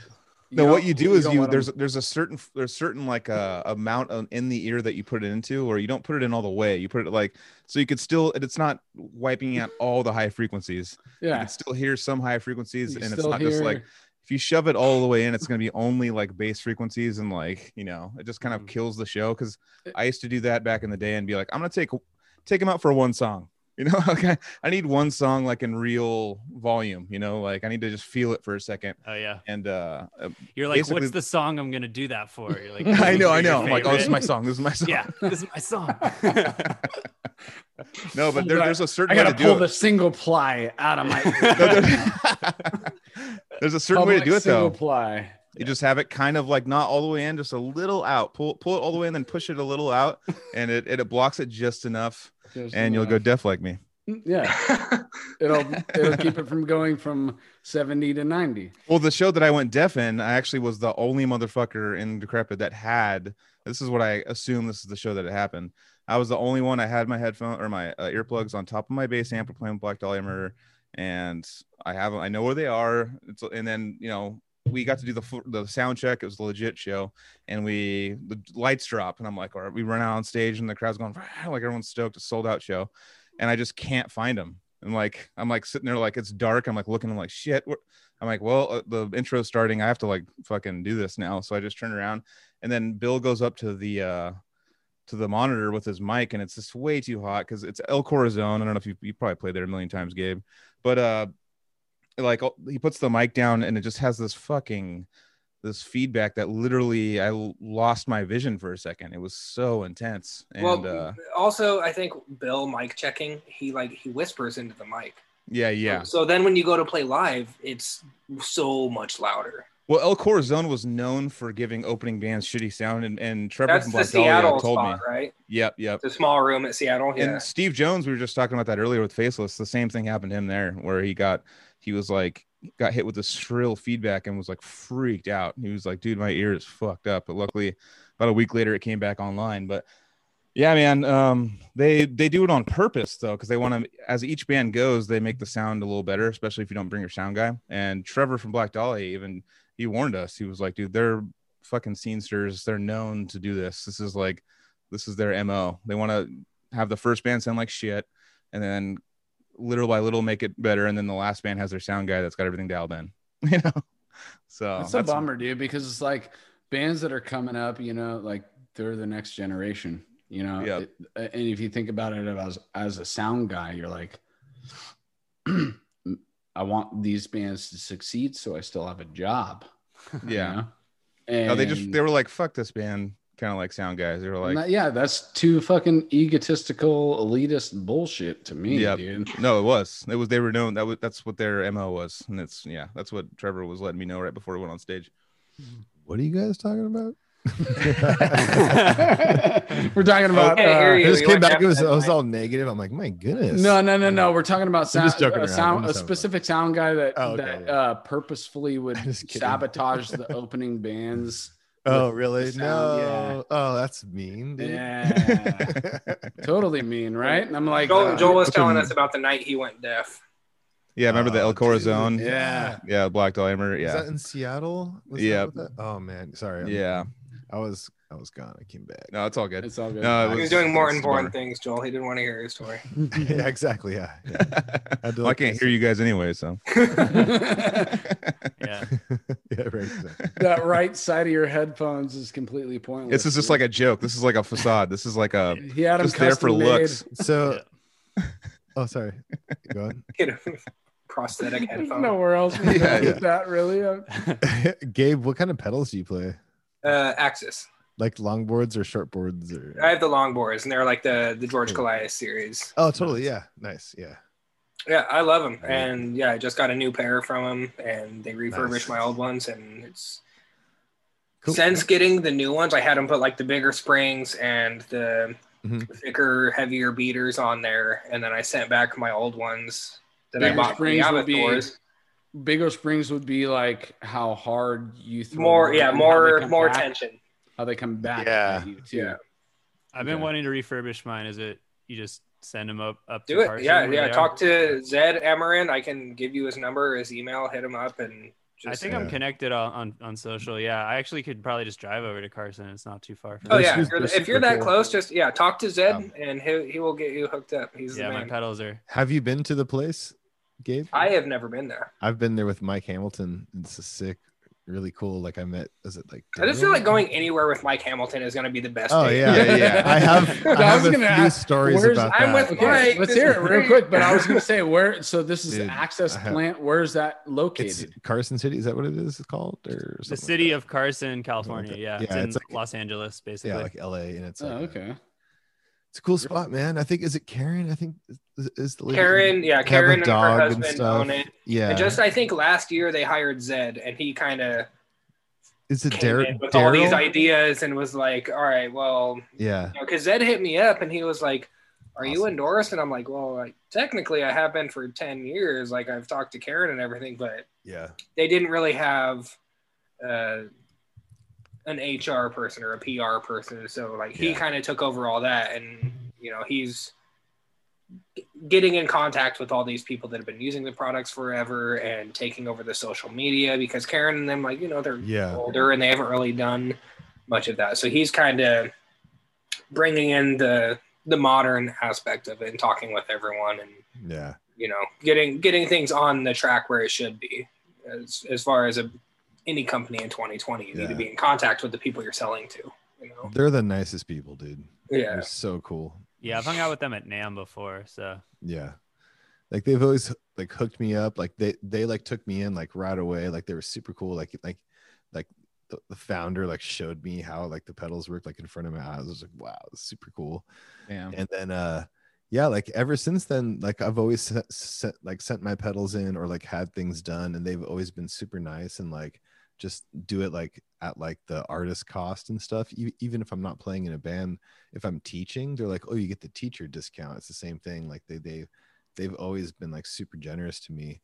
Um, so yeah, yeah Axis great i love them Yeah, yeah, great products and like uh, when they rebuilt my pedals, I had them like you know kind of done for that like like that like what was the Kollias thing you know like that pedal that came out and then also the like uh the Roddy pedal too. There was like a couple Yeah. of things I had. well yeah when they came out with the the micro tuning where you don't have to Yep, untwist I the got nut that. at the Yep. bottom and then Yep. screw the thing at the top at the same time now Yep, you can yep. do it with the drum key and then yeah, also that, and then that was a game changer where like where, where you put the beater in like on on like the Roddy like like change or upgrade it was like tilted like ahead a little bit have Okay. seen that so it's not i like haven't seen the. Roddy pedals no yeah I, I, have- I grab imagine they're similar to the Kollias ones it's like yeah it's it's there's like certain things that are different. It's kind of interesting. Um but yeah the, like the the the micro tuning is like a part of it. And then uh also like yeah it's like weird. Like the part that you put the like the beater in is like it's not like flat like with the like drive that like holds like the like on, on the standard pedal you know? Yeah. it's like it's like angled forward a little bit you know? Okay.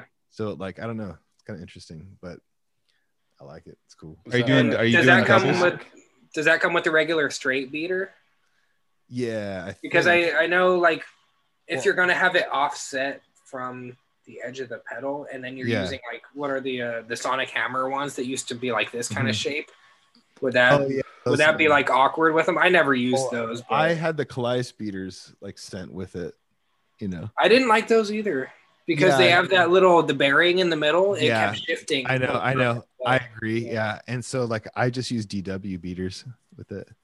that's what I did when I first started when I Yeah, yeah. bought my first pair of Axis pedals I was like these are so light I can't use these Yeah. But I was That's coming I- from DW five thousand, so I put Yep. those beaters on them, and that's how I got used Yeah. to Axis. I've always just used Axis A's with DW beaters. Yeah, but now I'm a cheater and I do doubles, so I don't. That's care. awesome. It's not cheating. Yeah. That's a skill, man. I was about to No, ask you totally about that. fine. Yeah. Doubles are sick. Yeah. Spencer, I, I, I Spencer- still, I was gonna say Spencer's the first person I ever saw do that that double shit. You're talking about teetering the feet like this. Is that what you Uh, guys are talking? well, it's- No, oh, it's like cat. It's like this, right? Isn't Two hits like- with each foot. double strokes. Yeah. yeah, yeah. Right, right, left, left, right, right, left, left. Yeah. But like it's super Jesus. super He's He's sonic speed. teacher. Let's bam. Okay, so never mind. Yeah.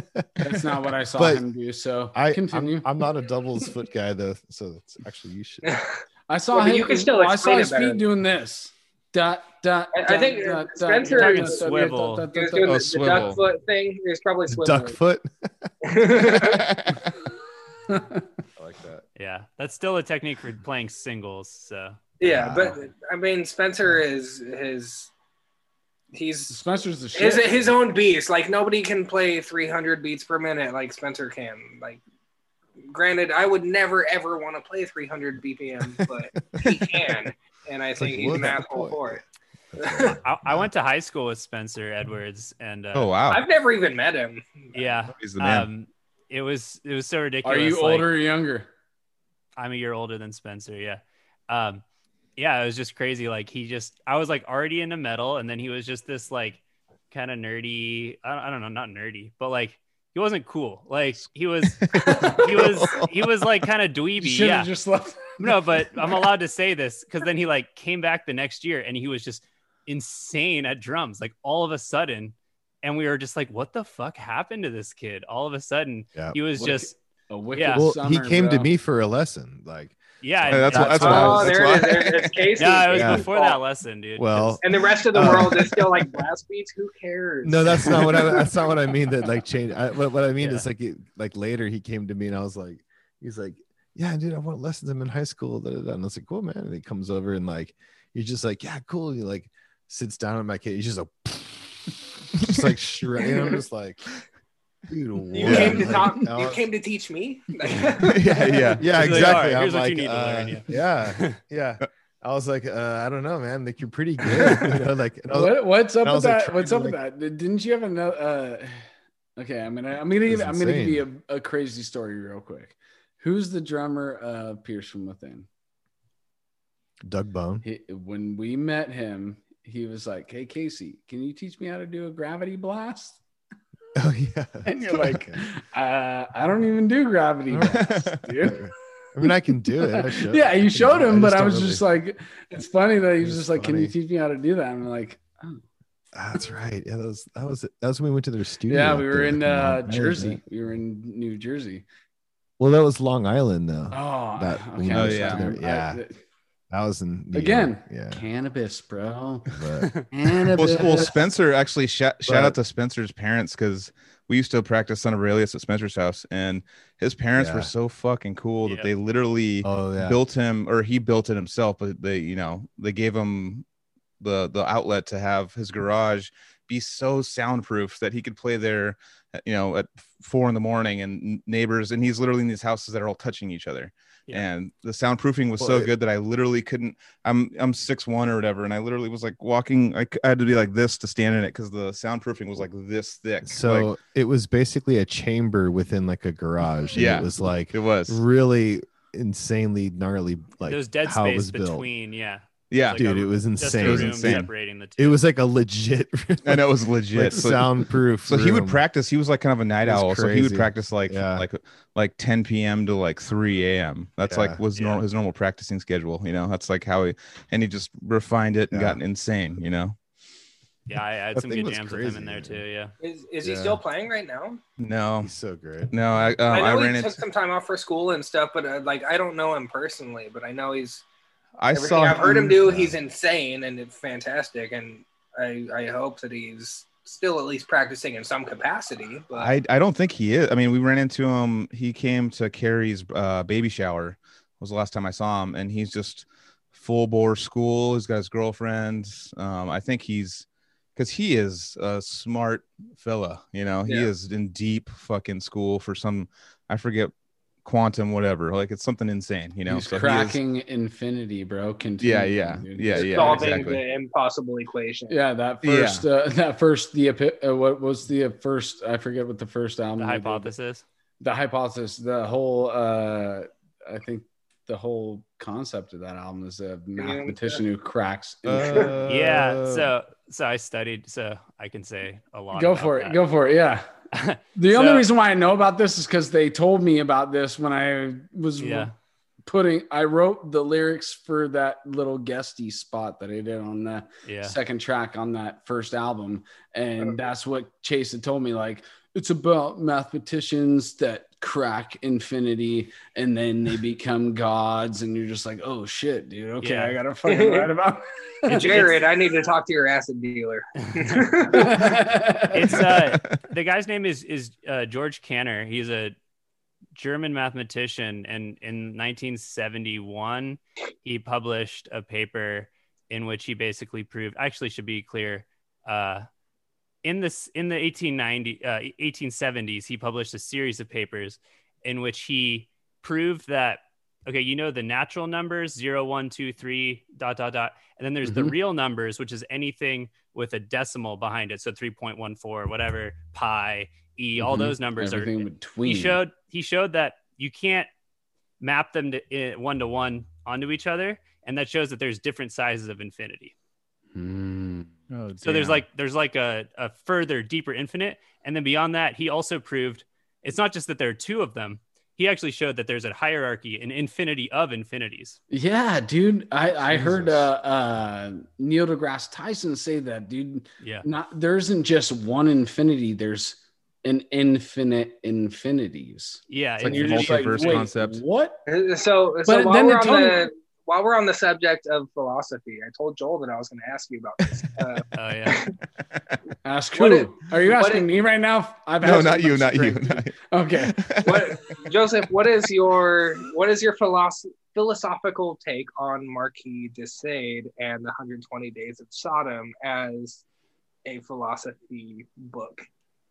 I have never heard of that book, and that I, just I, goes to I show know that the movie that's based on that Yeah. book. I, It's I studied a fucked. yeah I studied a, a particular subfield of philosophy like uh 20th century analytic philosophy of science Okay, And because a I'm friend not- of mine actually, the one that I did Wretched On with when we were yeah kids, he was a guitar player. He's also taking a lot of philosophy classes, and Yeah. that was a book that he read for his philosophy class. And it's, gotcha I mean, Yeah, I it's mean- nothing that anybody wants to read. It's terrible. Like I read a few pages of Well, it. 120 Days of Sodom. Yeah. This it is- doesn't this sound is like my kinda shit, like- I, I do like mathematical logic so books like this Yeah, he's You know. teaching at a can't- UCSC. I I should be wearing glasses right now, just like you, bro. I can't see any. What is it? Uh, nope. The foundations of Arithmetic. yeah, arithmetic. Got Yeah. it. Arithmetic. Dude. can you read that motherfucker, Anthony? dude. Uh, casual nets, interventionism, and mechanics, bro. Mechanics. yeah this is these are like my favorite books i keep them right here so Did I get it wrong, Joel? It's mechanisms, but mechanics is what it looks like, kind of when you look at it. I at have astigmatism, you fucking asshole. so so yeah I it's- literally can't distinguish D's, O's, C's, any un, anything of those. Like Anything it, it shows that it, it- All the it's all boys blurred. the? Yep, straight up, dude. anything of lettery, just letter. No bullshit. And I'm I'm I'm too lazy to go to the Yeah. eye doctor. so you don't drive at night. Uh, no. I guess if I have to, I do, but no. My wife, my wife mostly drives at night. Yeah. So so I, I've been in I don't know I've been friends with Chase for a long time, and uh, I was definitely like, dude, like I'll do your third album. Like I know the next philosopher mathematician on in in the historical order that you're going for, but he hasn't. We haven't done anything yet. So You're talking about He's like, totally, Chase? dude. Oh, dude, next c- continuum, Joseph. well, I think it'd be Yeah. sick to do a one on John von Neumann, who's like you know one of the most famous uh, scientists philosophers. But anyway. We're we're we're we're, That sounds we're, super cool. we're dude. talking about wanna- von Neumann. We're not it, in dude. Cali Death right now. So we bring That it back. sounds like something that Cali Death would talk about. What are you talking about? It's Kelly Like- Tech Death. It's Cali yeah, Death. yeah. This is the lyrics of half the bands here. exactly. I know, right? Uh, you know what's so funny about most of this is like everybody who's watching this and listening to this, like I guarantee 80% of you don't listen to any, or read any lyrics that you fucking listen to, dude. On the other hand, if you need a consultant to, you know, check your your lyrics as as conceptually sound, I'm your guy. I will. There you go. See, it's kind of Fucking- like it's kind of like Gabe recording his own You drums. wanna- he'll, you wanna he'll read over your your lyrics. There's the your email plug. out, put Yeah. your email Yeah. out right now, dude, so you can they can all get to you. Just Caldi podcast at Gmail, dude. There Boom. is. I'll, I'll co-op our Boom. email for that shit. Uh, Gabe, I want to ask you uh, about two projects: uh, Black Crown Initiate and Possessed.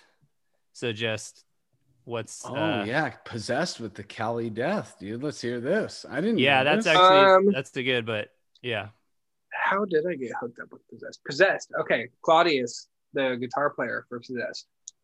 He has been in dozens of bands in Sacramento. Serpent and Seraph. He has done stuff with Dragon Lord and a bunch of other California bands. I've known him for a long time.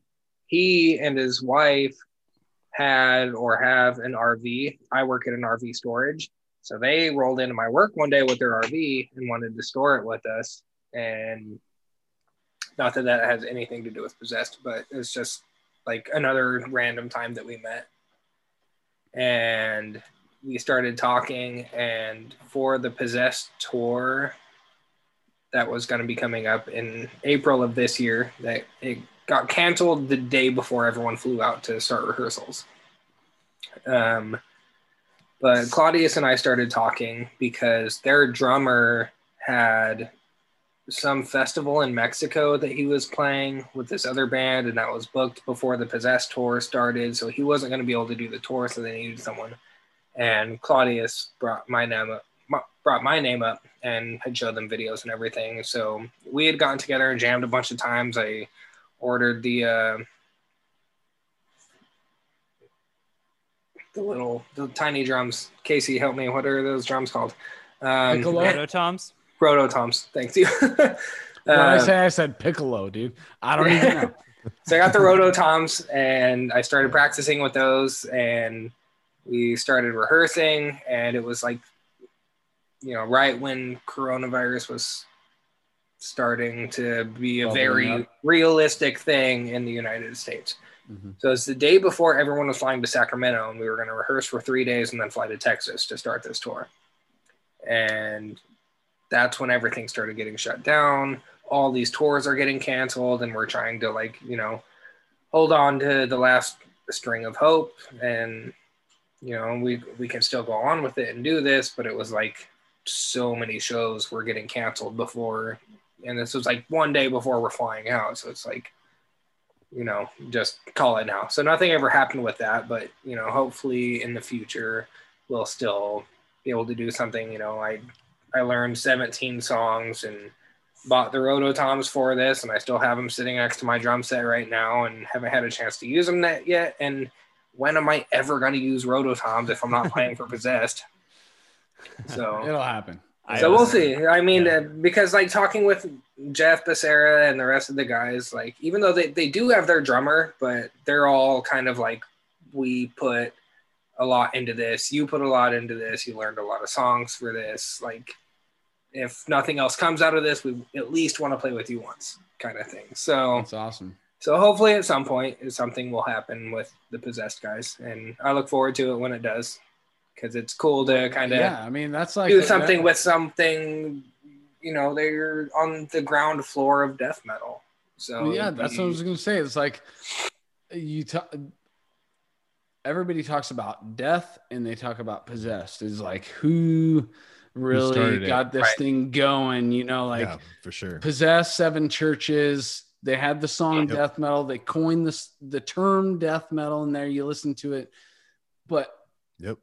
The only thing I gotta say is that when you listen to Scream Bloody Gore, then it really makes sense. Well see i think the difference is and i may be wrong but i think death had considered themselves death metal when they put out scream bloody gore and even their demos prior to scream bloody gore and then maybe possessed had heard that or caught wind of it or subconsciously The not knowing stuff. that they had heard something and then titled the song death metal so you know i think it's it's somewhere between the two but either way death and possessed they're Yeah, and I mean, the- what you got to also think about basis too is like uh, Chuck was over here in Antioch with the Sadus dudes, yeah george masker dudes, um, when they were doing the early.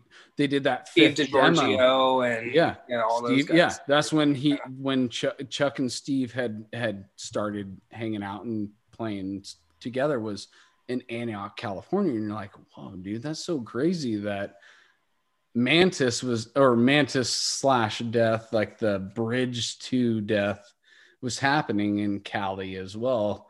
It's a it's a Florida thing.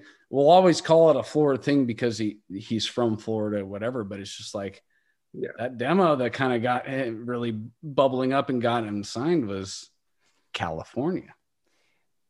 And he was hanging out with California bands, you and know? and Scream Bloody Right. Gore was recorded in Los Angeles. Yeah. So it's a- a- and I'm not saying I'm not I'm not saying oh we're gonna claim death metal. I'm just saying like possessed, death. It was all kind of happening over here, really, right and and that's kind of the root as to why we're we're the, the several scenes that have happened since then. Now here we are. We're we're doing this podcast. We're we're bubbling up. We're trying to show Sacramento's got a deal. You know, we got fucking Yeah. Gabe on here.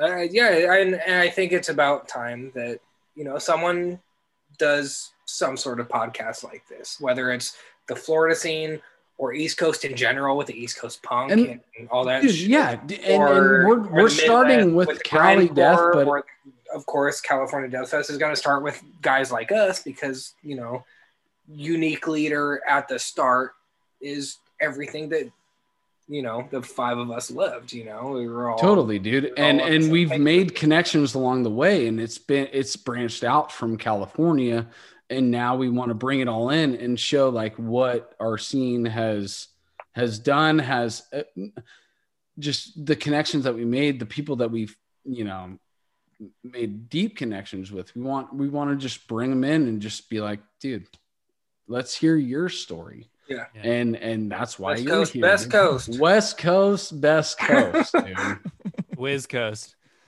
Wiz That's Coast. Diego's thing. Wi- Wiz Coast. yeah, Wiz uh, Coast, dude.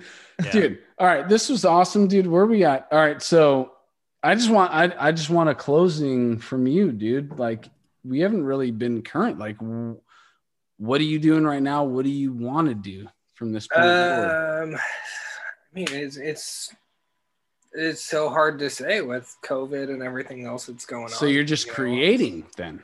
Yeah, Just- so that's I'm- all. That's all we can do is just I'm- make shit right now. I'm working. I'm doing my day job, and I am doing a lot of session stuff, just recording, and you know, like smaller up and coming bands or stuff. You know, I'm not recording anything major right now. Just just trying to get getting some income and working with anybody that has stuff that they've been writing during quarantine and need some drums on and doing the day job and trying to figure out you know Well, what I'm gonna do next with my bands and touring and everything else. So with your situation, like I want everybody else to know who watches this, like we have the situation right now. This is a a, a blessing to many musicians right now, where you're. oh yeah, 2021 is gonna be the biggest year for. metal That's what that I've been had in a saying, dude. long- I, I can't wait for the output. I mean, that's I- gonna I out sure hope so. 2021.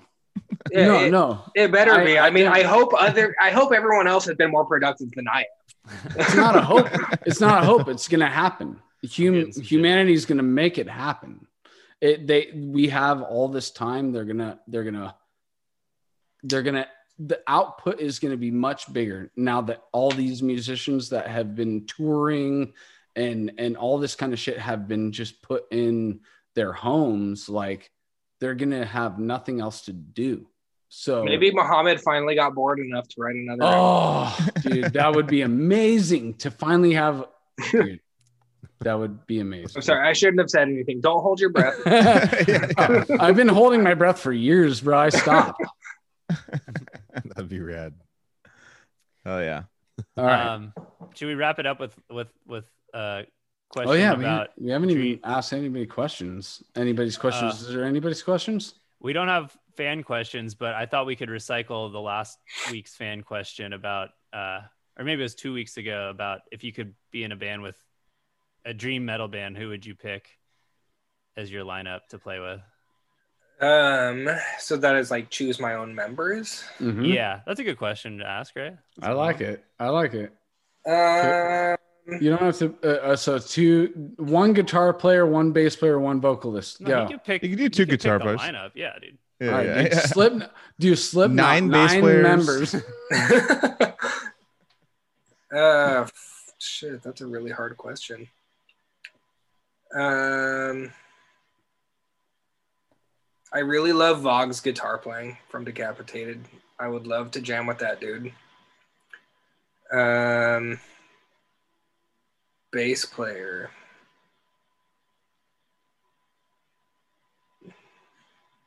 Maybe Stefano from Hideous Divinity. That dude's nuts.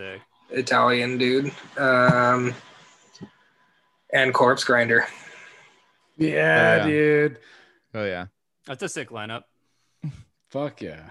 I have no idea what would come of that, but uh, I would at least like one it would time like to jam with those guys.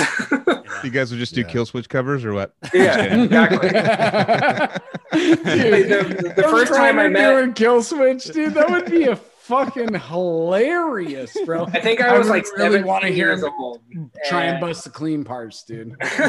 yeah. I would really, truly want to hear him bust the clean parts, dude.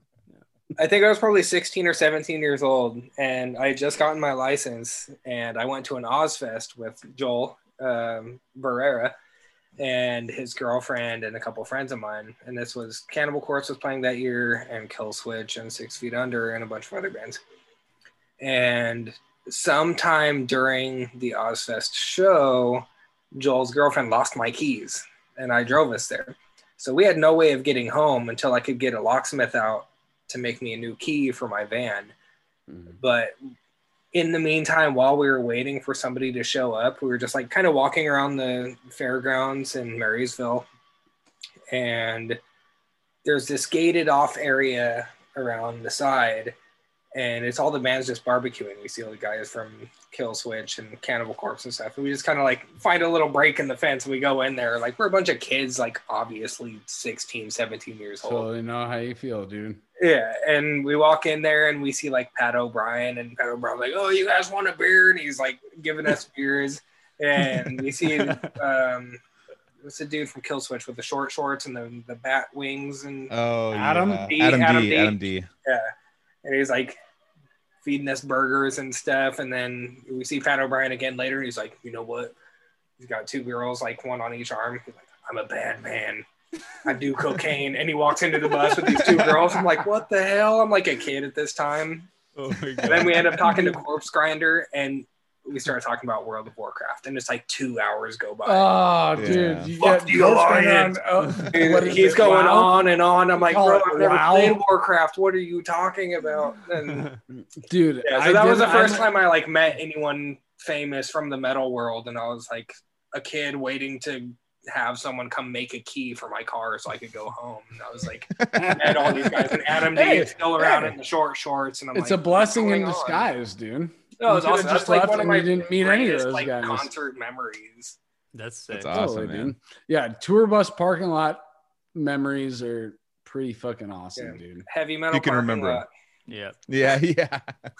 Dude, well, I it, to take it back to Dan Kenny. Dan Kenny has given Joel and I plenty of uh, opportunities to meet some pretty awesome celebrity. Oh yeah, D- Yeah, Dan yeah. has no filter, and he's not afraid to go up and just start a conversation with. He'll me. just throw you in the Not only biggest that, band's he's bus. like he's my best Yeah. friend. We go in there, we fucking. It's like, dude, meet my friend here, meet my friend here, and uh, throughout the time, Alex Alex Webster has two, three of my band shirts, and I'm like, wait, what?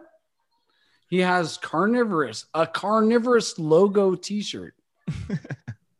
How I does when- Alex Webster have a carnivorous logo T-shirt? Joel and King. I were at NAMM, and I was talking to Danny, and he was like, "Oh yeah, I was talking to the bass player from Slipknot the other day, and like." We, somehow your name came up and he's like a huge fan of yours. I'm like, how the hell has anyone from Slipknot heard of me? Like, what the fuck are you talking about? Yeah, I still don't really believe him, but maybe it's So that's true. I don't know. that's I- one cool I thing about Dan. Dan will bring up like the underground shit he with wants. like all he's the. at bat for us. Dude. That's his deal. That's what he DK is wants at bat bring for up. us, dude. Yeah. Yeah. Fuck yeah. Good shit, guys. Yeah. Yeah, dude. This is fucking awesome, dude. Oh I had a really good time tonight.